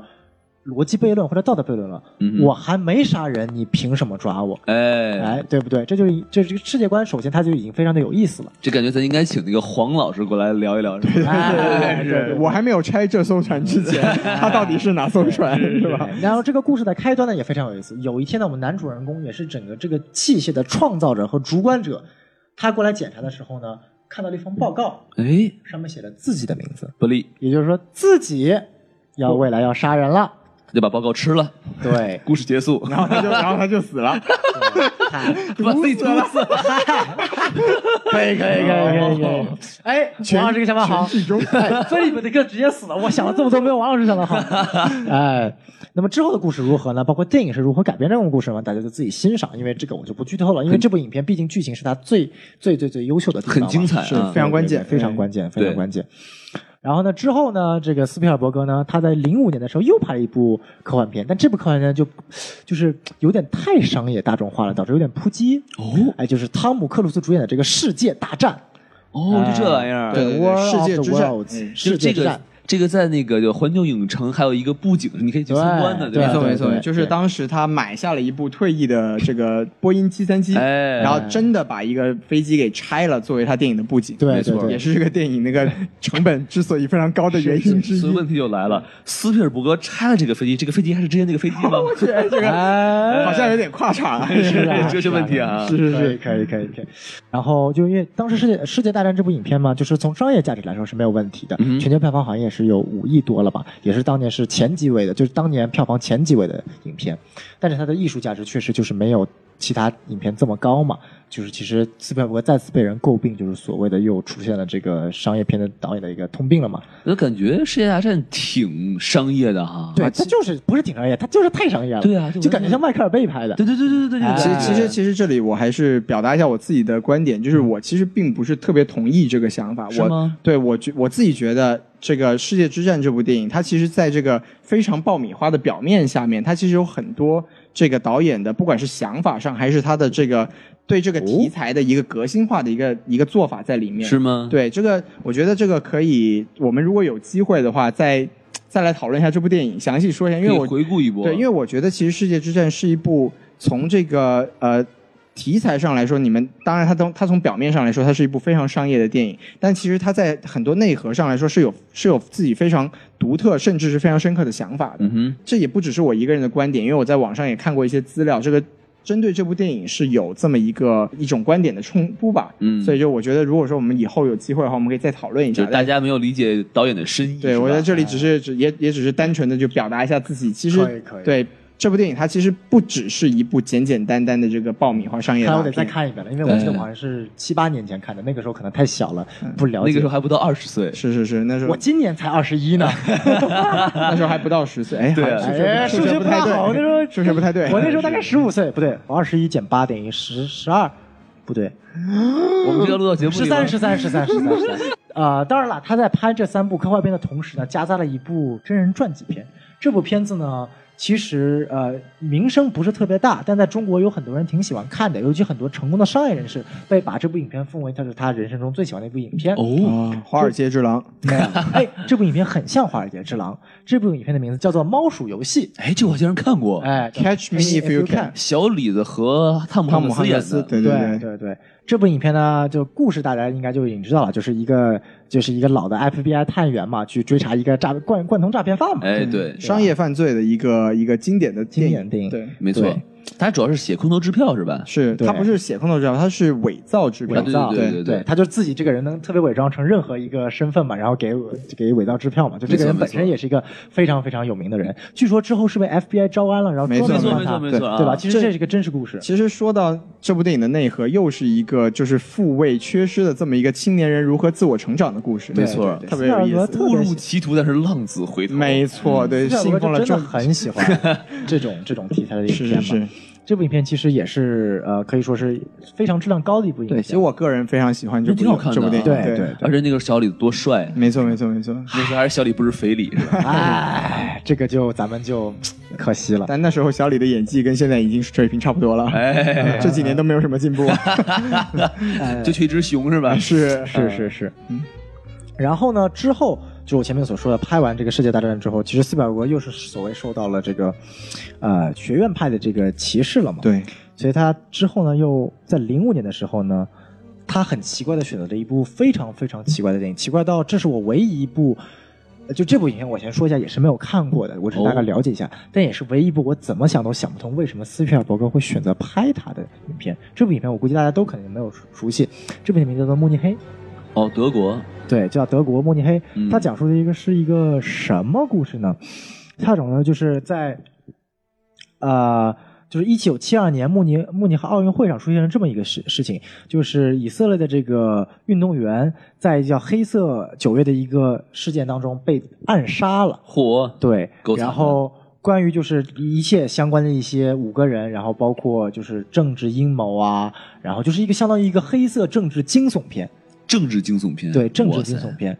对，就相当于就是有一点那种纸牌屋的感觉纸牌屋的感觉，但是嗯它又比纸牌屋就没有那么就是高阶化，因为纸牌屋讲述的是一群精英人的故事，对，但是它会讲一些比底层平民的故事。这部片因为我确实没有看过，因为当时确实那时候比较孤陋寡闻，没有而且也细是也扑街了，估计是吧？没有扑街，就真是的啊我今天讲的斯皮尔伯格的片子基本上都是好片，我待会儿会统一讲一下他扑街的片子。哎，哎，对，就是好片还得重点讲嘛，是对吧？是是这部影片 IMDB 也是有七点六分的高分了，嗯也算是还蛮不错的。然后 Metascore 也是七十四分，但就是不怎么出名儿，因为题材的缘故嘛，比较小众一比点，较小众一点。只有德国人看是 吧？哎哎，或者河北人看，只有拜仁拜仁慕尼黑的球迷会看。哎 哎，或者从河北省来的人看，哎，然后对，就这部影片，如果大家有兴趣的话，可以自己回家看一看。嗯然后如果以后有机会，我可以再讲讲。但是这部影片确实，呃，我只能跟大家说一下，说这部影片是一部非常在斯皮尔伯格的片子中特立独行的影片。哦，那么之后呢，因为斯皮尔伯格等于说是沉寂了三年，这部影片是零五年，他为什么要沉寂呢？就是圆寂了嘛。 哇，死了呀！然后之后我们就步入了这十年来斯皮尔伯格的动静了。其实说实在话，这十年来如果没有 Ready Player One，其实我们可以看到斯皮尔伯格是在处于一个逐渐下滑的态势的。尤其是看了《华盛顿邮报》，你可以看，从零八年开始，斯皮尔伯格拍了新一部的这个《夺宝奇兵》，就是我前面说扑街的一部，凯特·布兰切特还演了的嘛，嗯，就是这个《印第安纳琼斯和水晶王国》、水晶水水晶头骨王国，上映了吗？零八年就上 了，我没看过啊，，哎，对，因为实在太差了嘛 是，对，就真的是非常差，非常差，从来就没有想过这是斯皮尔伯格拍的。嗯，他自己也不承认是吧？不不不是我拍的，不是我拍的，那是毕志飞拍的，哎 然后之后呢，斯皮尔伯格又选择了很多就是非常有童真的题材，丁丁历险记》，哦，丁丁，哎，就是我们看的动画的《丁丁历险记》。哦不是那王不是王哎王王老不师是那个丁丁王老了师是这吧个？这个车车开的哎猝不及防，丁丁的演技只有三十秒，哎呦三老师主演，可以可以可以，可以超过三十秒都是有病有。动静有动静， 桑老师躺枪。 呃， 然后拍完了这个《丁丁历险记》了之后呢，我们拍了一部《战马》。接下来，顶说斯皮尔伯格就是这几年的作品其实是瞄准奥斯卡的，为嗯什么？就是斯皮尔伯格感觉又贪婪啦，哎，这几年拍了一些自己的片子，就觉得还是再拿个奥斯卡吧，哎哎，拿了两个，我还不是世界过第一瘾呢，是吧？嗯对，然后接下来连续拍了《战马》和《林肯》两部影片，这两部影片的定位非常精准。林肯不用说了，人物传记片，讲述的是美国历史上最受欢迎的总统，不用所以说欢迎太好了。呃，真的是，因为做过民意调查嘛，美国历史上人民心中最受欢迎的总统不是华盛顿，不是什么其他人，就是林肯。对，就跟我们中国最受欢迎的呃主席就是习主席啊，对不对？说说的漂亮，对啊，根本就不用调查，都完全没有必要调查都知道哎对对对厉害了我的国！哎，厉害了我的国嗯！对，然后林肯的男主我们都知道，就是前几天演了这个《魅影裁缝》的这个新颖的这个世界上地表最强男演员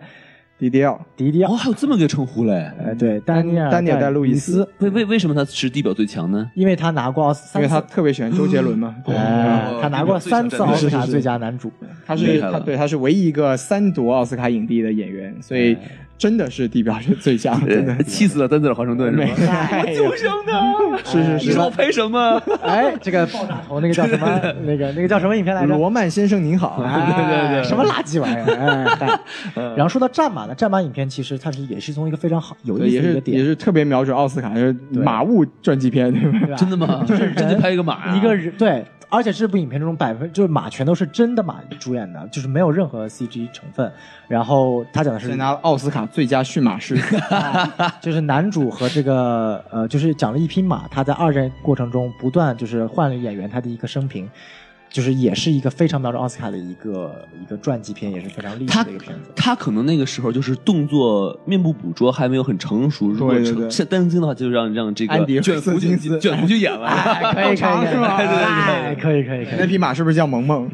是是， 站起来，哎，嗯哎，然后拍完了《战马》和《林肯人》，我们都知道最后还还是没有拿奥斯卡嘛，只是提名了。只是帮帮那个 DDL 拿了一次影帝而已。哦哎，，然后之后在一五年的时候，斯皮尔伯格再次出征奥斯卡，嗯然后联合他的最佳的好搭档汤姆汉克斯，他的这个《Bridge of Spies》间谍之桥，嗯我不知道，我记得也是入围了奥斯卡最佳影片。入围了，入围闷了的。感觉，我记得对是吧？我这部影片也不是，就也不是很喜欢。但是这几年，我们我们不得不说，就是斯斯皮尔伯格开始捧演员了。你看，对这个林肯拿了一个最佳男主，然后嗯《间谍之桥》拿了最佳男配，男配对吧？嗯哎，对自己是拿不到奖了，是但还可以助攻一下。啊对对对对。然后在《间谍之桥》之后呢，他又拍了这个《The BFG 圆梦巨人》。哦，哎，这部影片我们值得说的这个《圆梦巨人》的这个巨人的这个扮演者啊，嗯就是我们这部《Ready Player One》的这个 Holiday，呃哇马克·里朗斯。对他这个里朗斯呢，这个人这个演员呢，还演过什么？去年在这个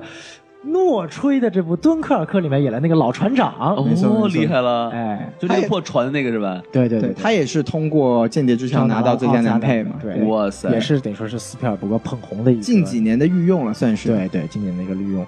然后 B F 这部影片就是《圆梦巨人》这部影片，其实我记得是没有拿奥斯卡，没有也也没有提名。对他这这部电影，其实我一般我我看过，就是它其实也算是，我觉得这部电影的意义是什么？就是它它告诉我们说，这个斯伯这个人，他到了这个年纪，他还是一颗童心太。童心了。大概是个什么样的故事嘞？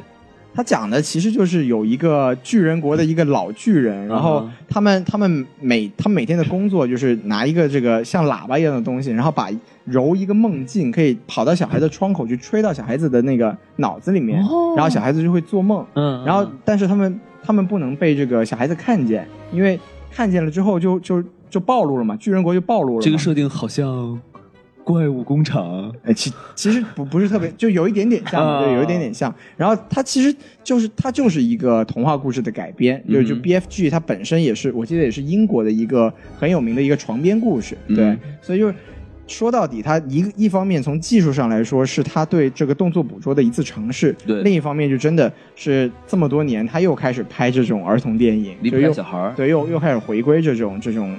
就他他最喜欢的这么一种题材，对。嗯，电影本身是 挺没劲的，真的啊，嗯对，真的挺没劲的，对，然后之后，《圆梦剧院》之后，我们就知道斯皮尔伯格最近一部作品了，哎，《华盛华盛顿邮报》哎，哎也是标准的瞄准了奥斯卡去的，而且这部瞄准的力量有点过大了。哎是是就是当大家对斯皮尔伯格感快要失去信心，感觉他要沉了的时候，嗯哼然后来了一部《Ready Player One》，从而才知道说老子还是这么屌。哎，牛逼！哎，对。然后我们前面说了这么多嘛，斯皮尔伯格他是一个非常厉害的导演，可以说是他拍出了应该是世界上最多好电影的导演了。也但是是我们说每一个导演他都有自己的差片嘛。对我，们前面所说的这个，除了最新的这个，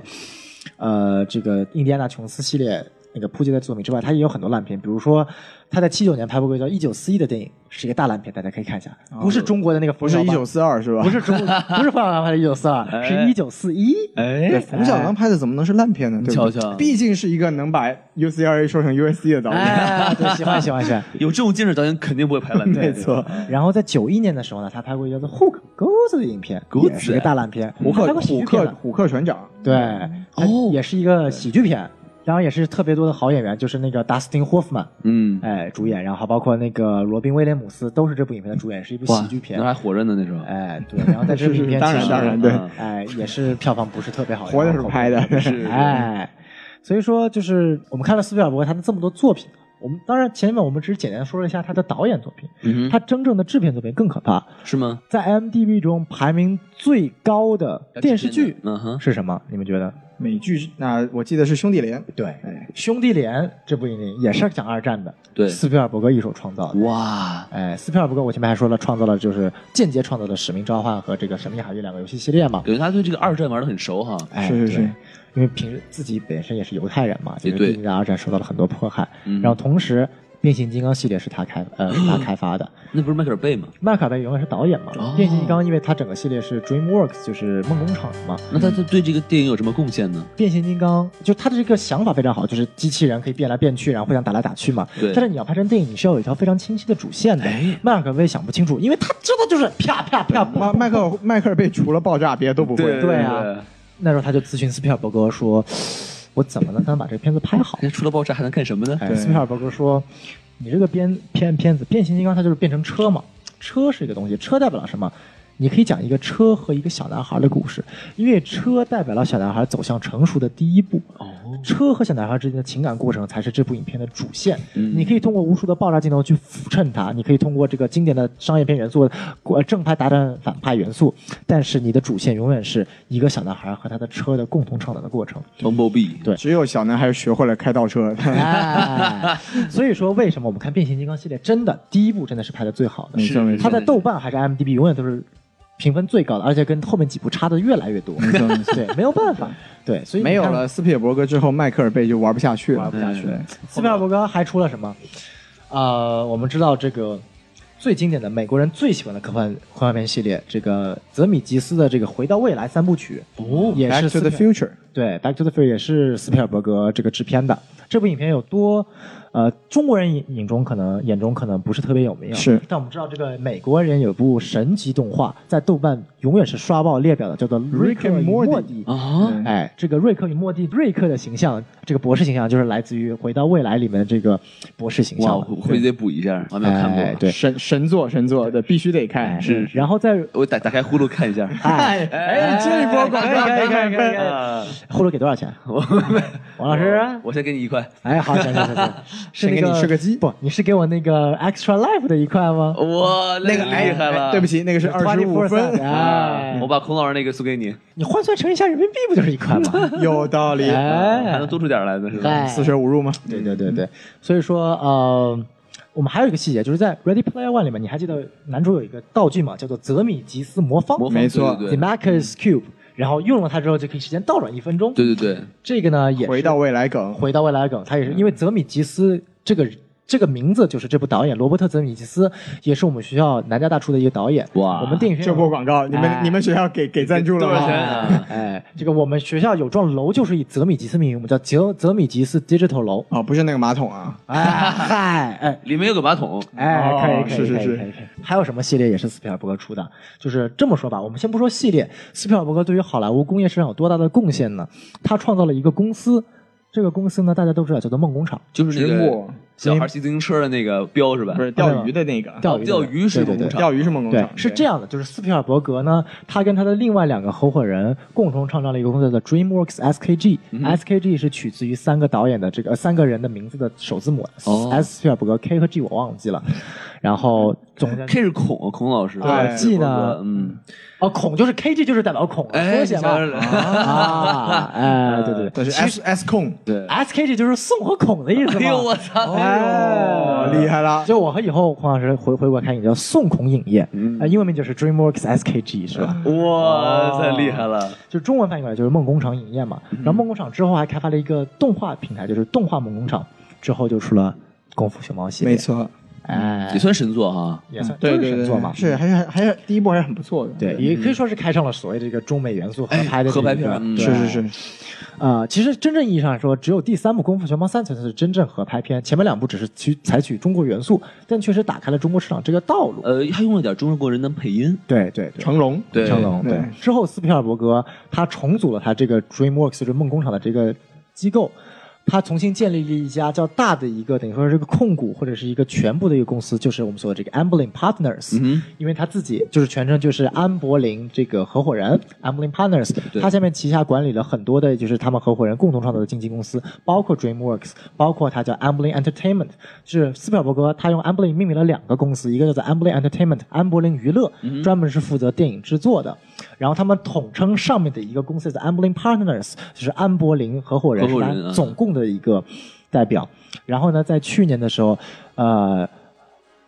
杰克马爸爸成功入股 Amberlin Partners，哇哎，阿里巴巴影业同呃就是与斯皮尔伯格的这个梦工厂以及这个安柏林采取了有战略合作，然后为呃斯皮尔伯格的之后的片子在中国进行宣发和制作上面的支持。所以说我们可以看到斯皮尔伯格真的是在他的制片和商业领域对好莱坞的工业体系影响真的是非常非常的深远。没错，哎，讲了这么多斯皮尔伯格的内容啊，你们也看出来，其实我也是个私吹，哎你瞧对瞧不，对？你怎么那么爱吹啊？哎，没有办你法，其你还实是什么吹？还是诺吹吗？对不对？哎，还是孔吹？哎，孔吹。嗯那我就想都问是，大吹，哦，大老师同意了吗？吹什么地方 呀？嗯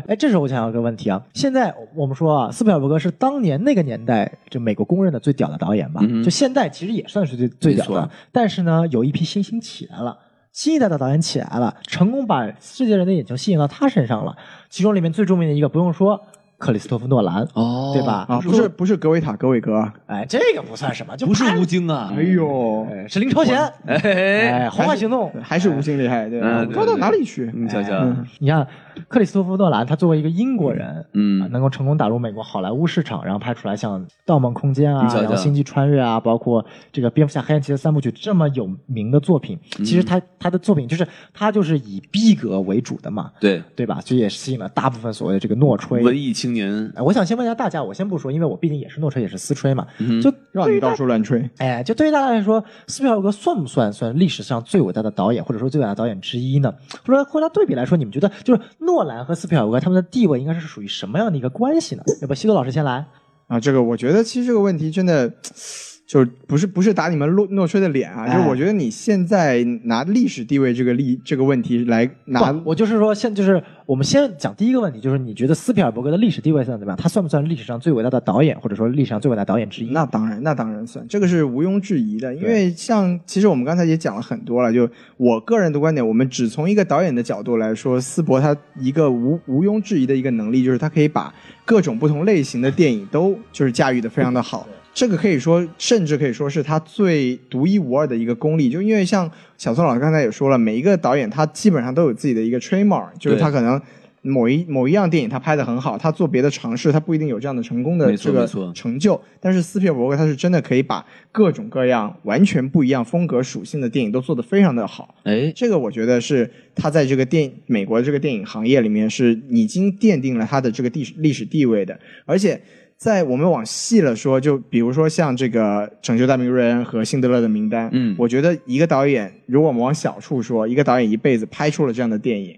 你我们说他伟大就已经完全没有已经什够么了悬念了。对对对，你要跟诺兰比的话，他现在真的在他履历表上远远还拿不出这种历史地位的作品来。第一点都没拿过奥斯卡哎呢，是是是，哎而且他在一段时间内应该是拿不到奥斯卡的。为啥呀？就我觉得这个这个话题，我们可以以后做一期诺兰的来来具体聊一下诺他兰得这罪个什么人了吗？还是啊？其实并不是，对，就就是是首先，诺兰跟一开始的斯皮尔伯格也很像，诺兰的作品也是不受学院派的青睐的。哦，对对，因为首先第一点，诺兰的作品它是没有任何社会意义的。嗯，就我们可以说，就说很多的青年人说，哎，你要一个拍一个作品要有什么社会意义？但你没有办法质疑，就是电影它就是作为一个大众传播的一种手段嘛。其实很简单，就是你传播的观点其实也是非常重要的。嗯，就是你像斯皮尔格的作品，他能够去把这种人类最基础的情感，去能够很真切的、真实的去传达到每一个人的心中，这个是他厉害的地方对。诺兰他在玩他的技法，在玩他的叙事能力，但他还没有抓到电影最深刻的一点，就是电影它是作为一个传播能力，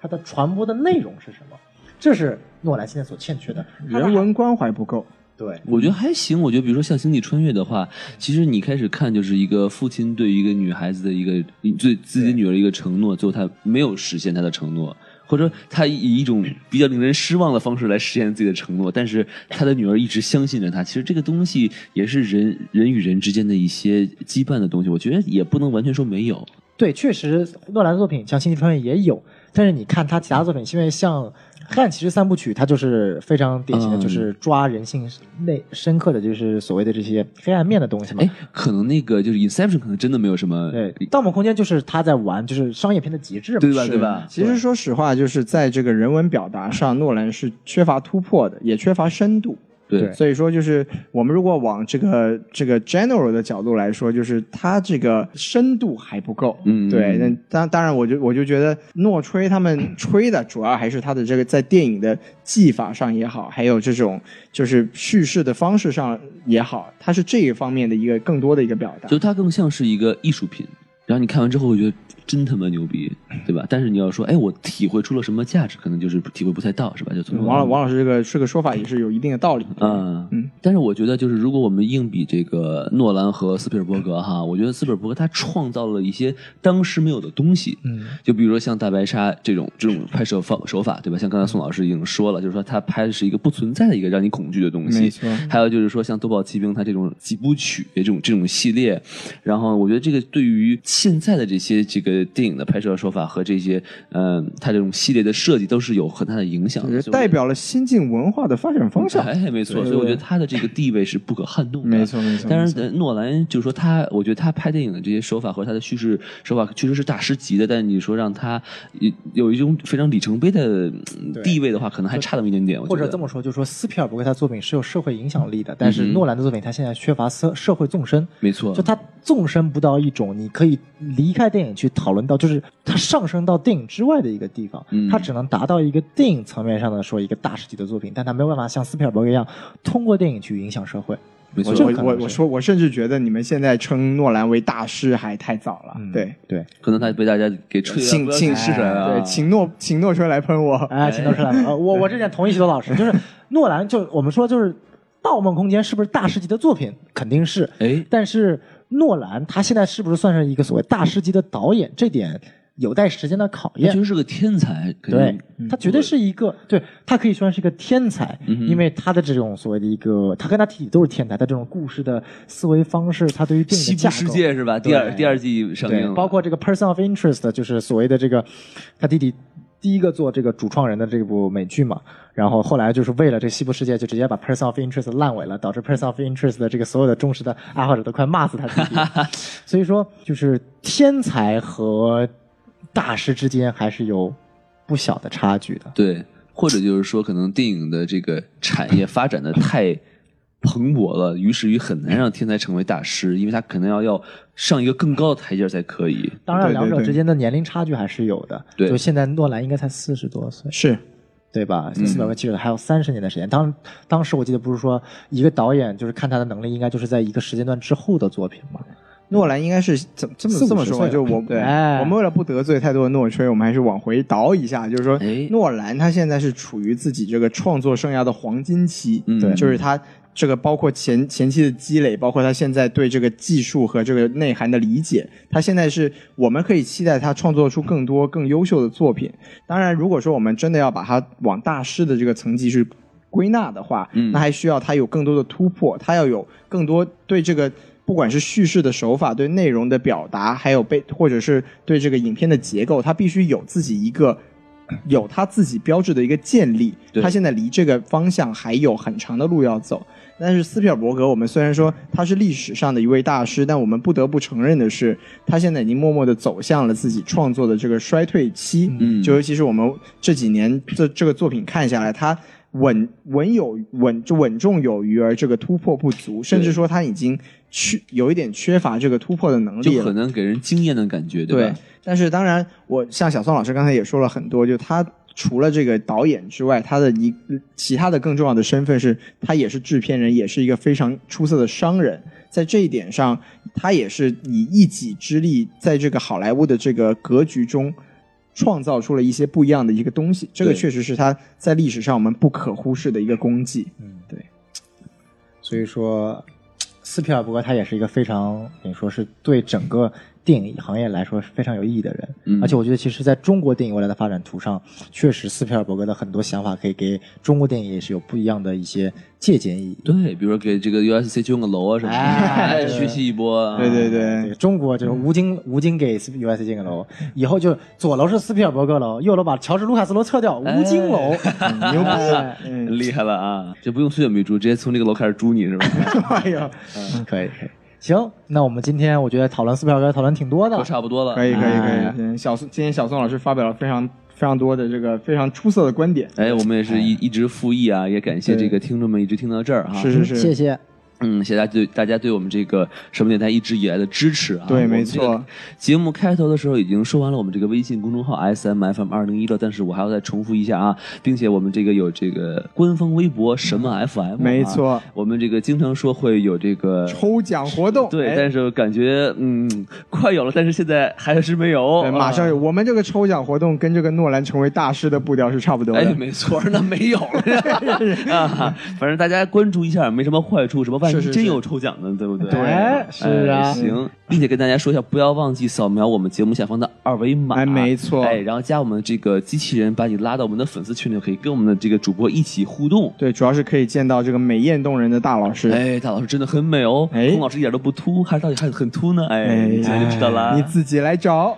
好，那我们这期节目先聊到这儿，行没哎谢谢问两位题老师啊，好，谢谢听众们听到这里。好，谢谢，行我们下期的节目再见。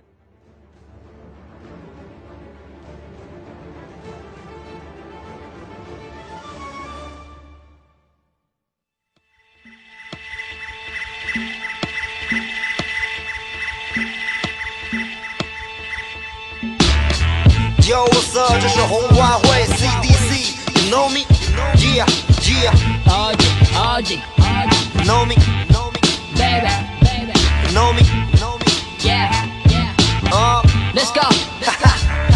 you ready? You ready? yeah. You ready? You ready? 哎呦，当我把麦克风握在我的手上，做 rapper 们的偶像，竭力这第九十九棒，看市场的走向。小爷我从不沾尼古丁，同样也不胜酒量，但是姿态不能放低，同样穿的必须有样。黄金裤是搭配雪茄皮，身边有数不清的烂桃花和野鸭梨。当听到了我们的 verse，虚伪的跟风的评论要被 rapper 所有人全部都压掉。在健身房里 freestyle，在录音棚里大炮王把 hip hop 当做游戏，你却当做事业，所以你现在还没头绪，我们却开辟了新的世界。啪我们 flow 都特别哈，每一段 verse 都特别炸，K 到的该庆幸我们没有生在加利福尼亚。快睁大眼看着我们是怎么样越飞越高，先把你所有的 homie 都干了，再把你女歌迷当夜宵。看押韵在嘴巴里转着，不同的节奏在不停的换着，只在三万六千平方公里杀人从不借刀。哈，Back to the old school flow，一定要足够的酷秀的，没人能受得住，够把你燃到六十度。其实中文说唱 flow 比韩国低级，我们两个人的 verse 价值一样兰博基再跌破你，feel me？们眼镜，都在说马思维怎么能这么的强？同样的问题就不要再问起了，如你们所见，我特别的忙，也做了有伴奏。我起床以后，下午自习好了，晚上录音。我的父亲，我的母亲，在旁边讲话我根本不听，不是没效，其实我太投入，做好了决定就不会再踌躇，机会被错过了不会再来过，保持好状态，把每一次留住，所有的筹码都被我投注，要相信我绝不赔。哎，杀死了懦弱，枪毙了懒惰，接下来该轮到谁？呜，全新的世界即将映入你的眼帘，生活是部电影，那我是最好的演员，鼠目寸光的人往往只在乎着眼前，可怜我撒下种子，收获整片果园，这过程相当快，定时间滴答答滴答。我清楚哪些东西是我应该远离里的太多例子，其中包括我的兄弟以身作则，更坚定我的信念，财富要靠音乐获得。人性最坏的恶魔是嫉妒，我不需要，我尊重了你们的选择，信赖中药或西药，我唯一能控制的就是我个人的作品，继续高调，做人低调，用事实来说话，像评论家老在被拒吧，I'm a true master，玩的游刃有余，言论太低级不能进入我的眼耳口鼻，我驾驭新鲜的、经典的风格，像个变脸的，门外的那些欠扁的就别再丢人现眼了。Black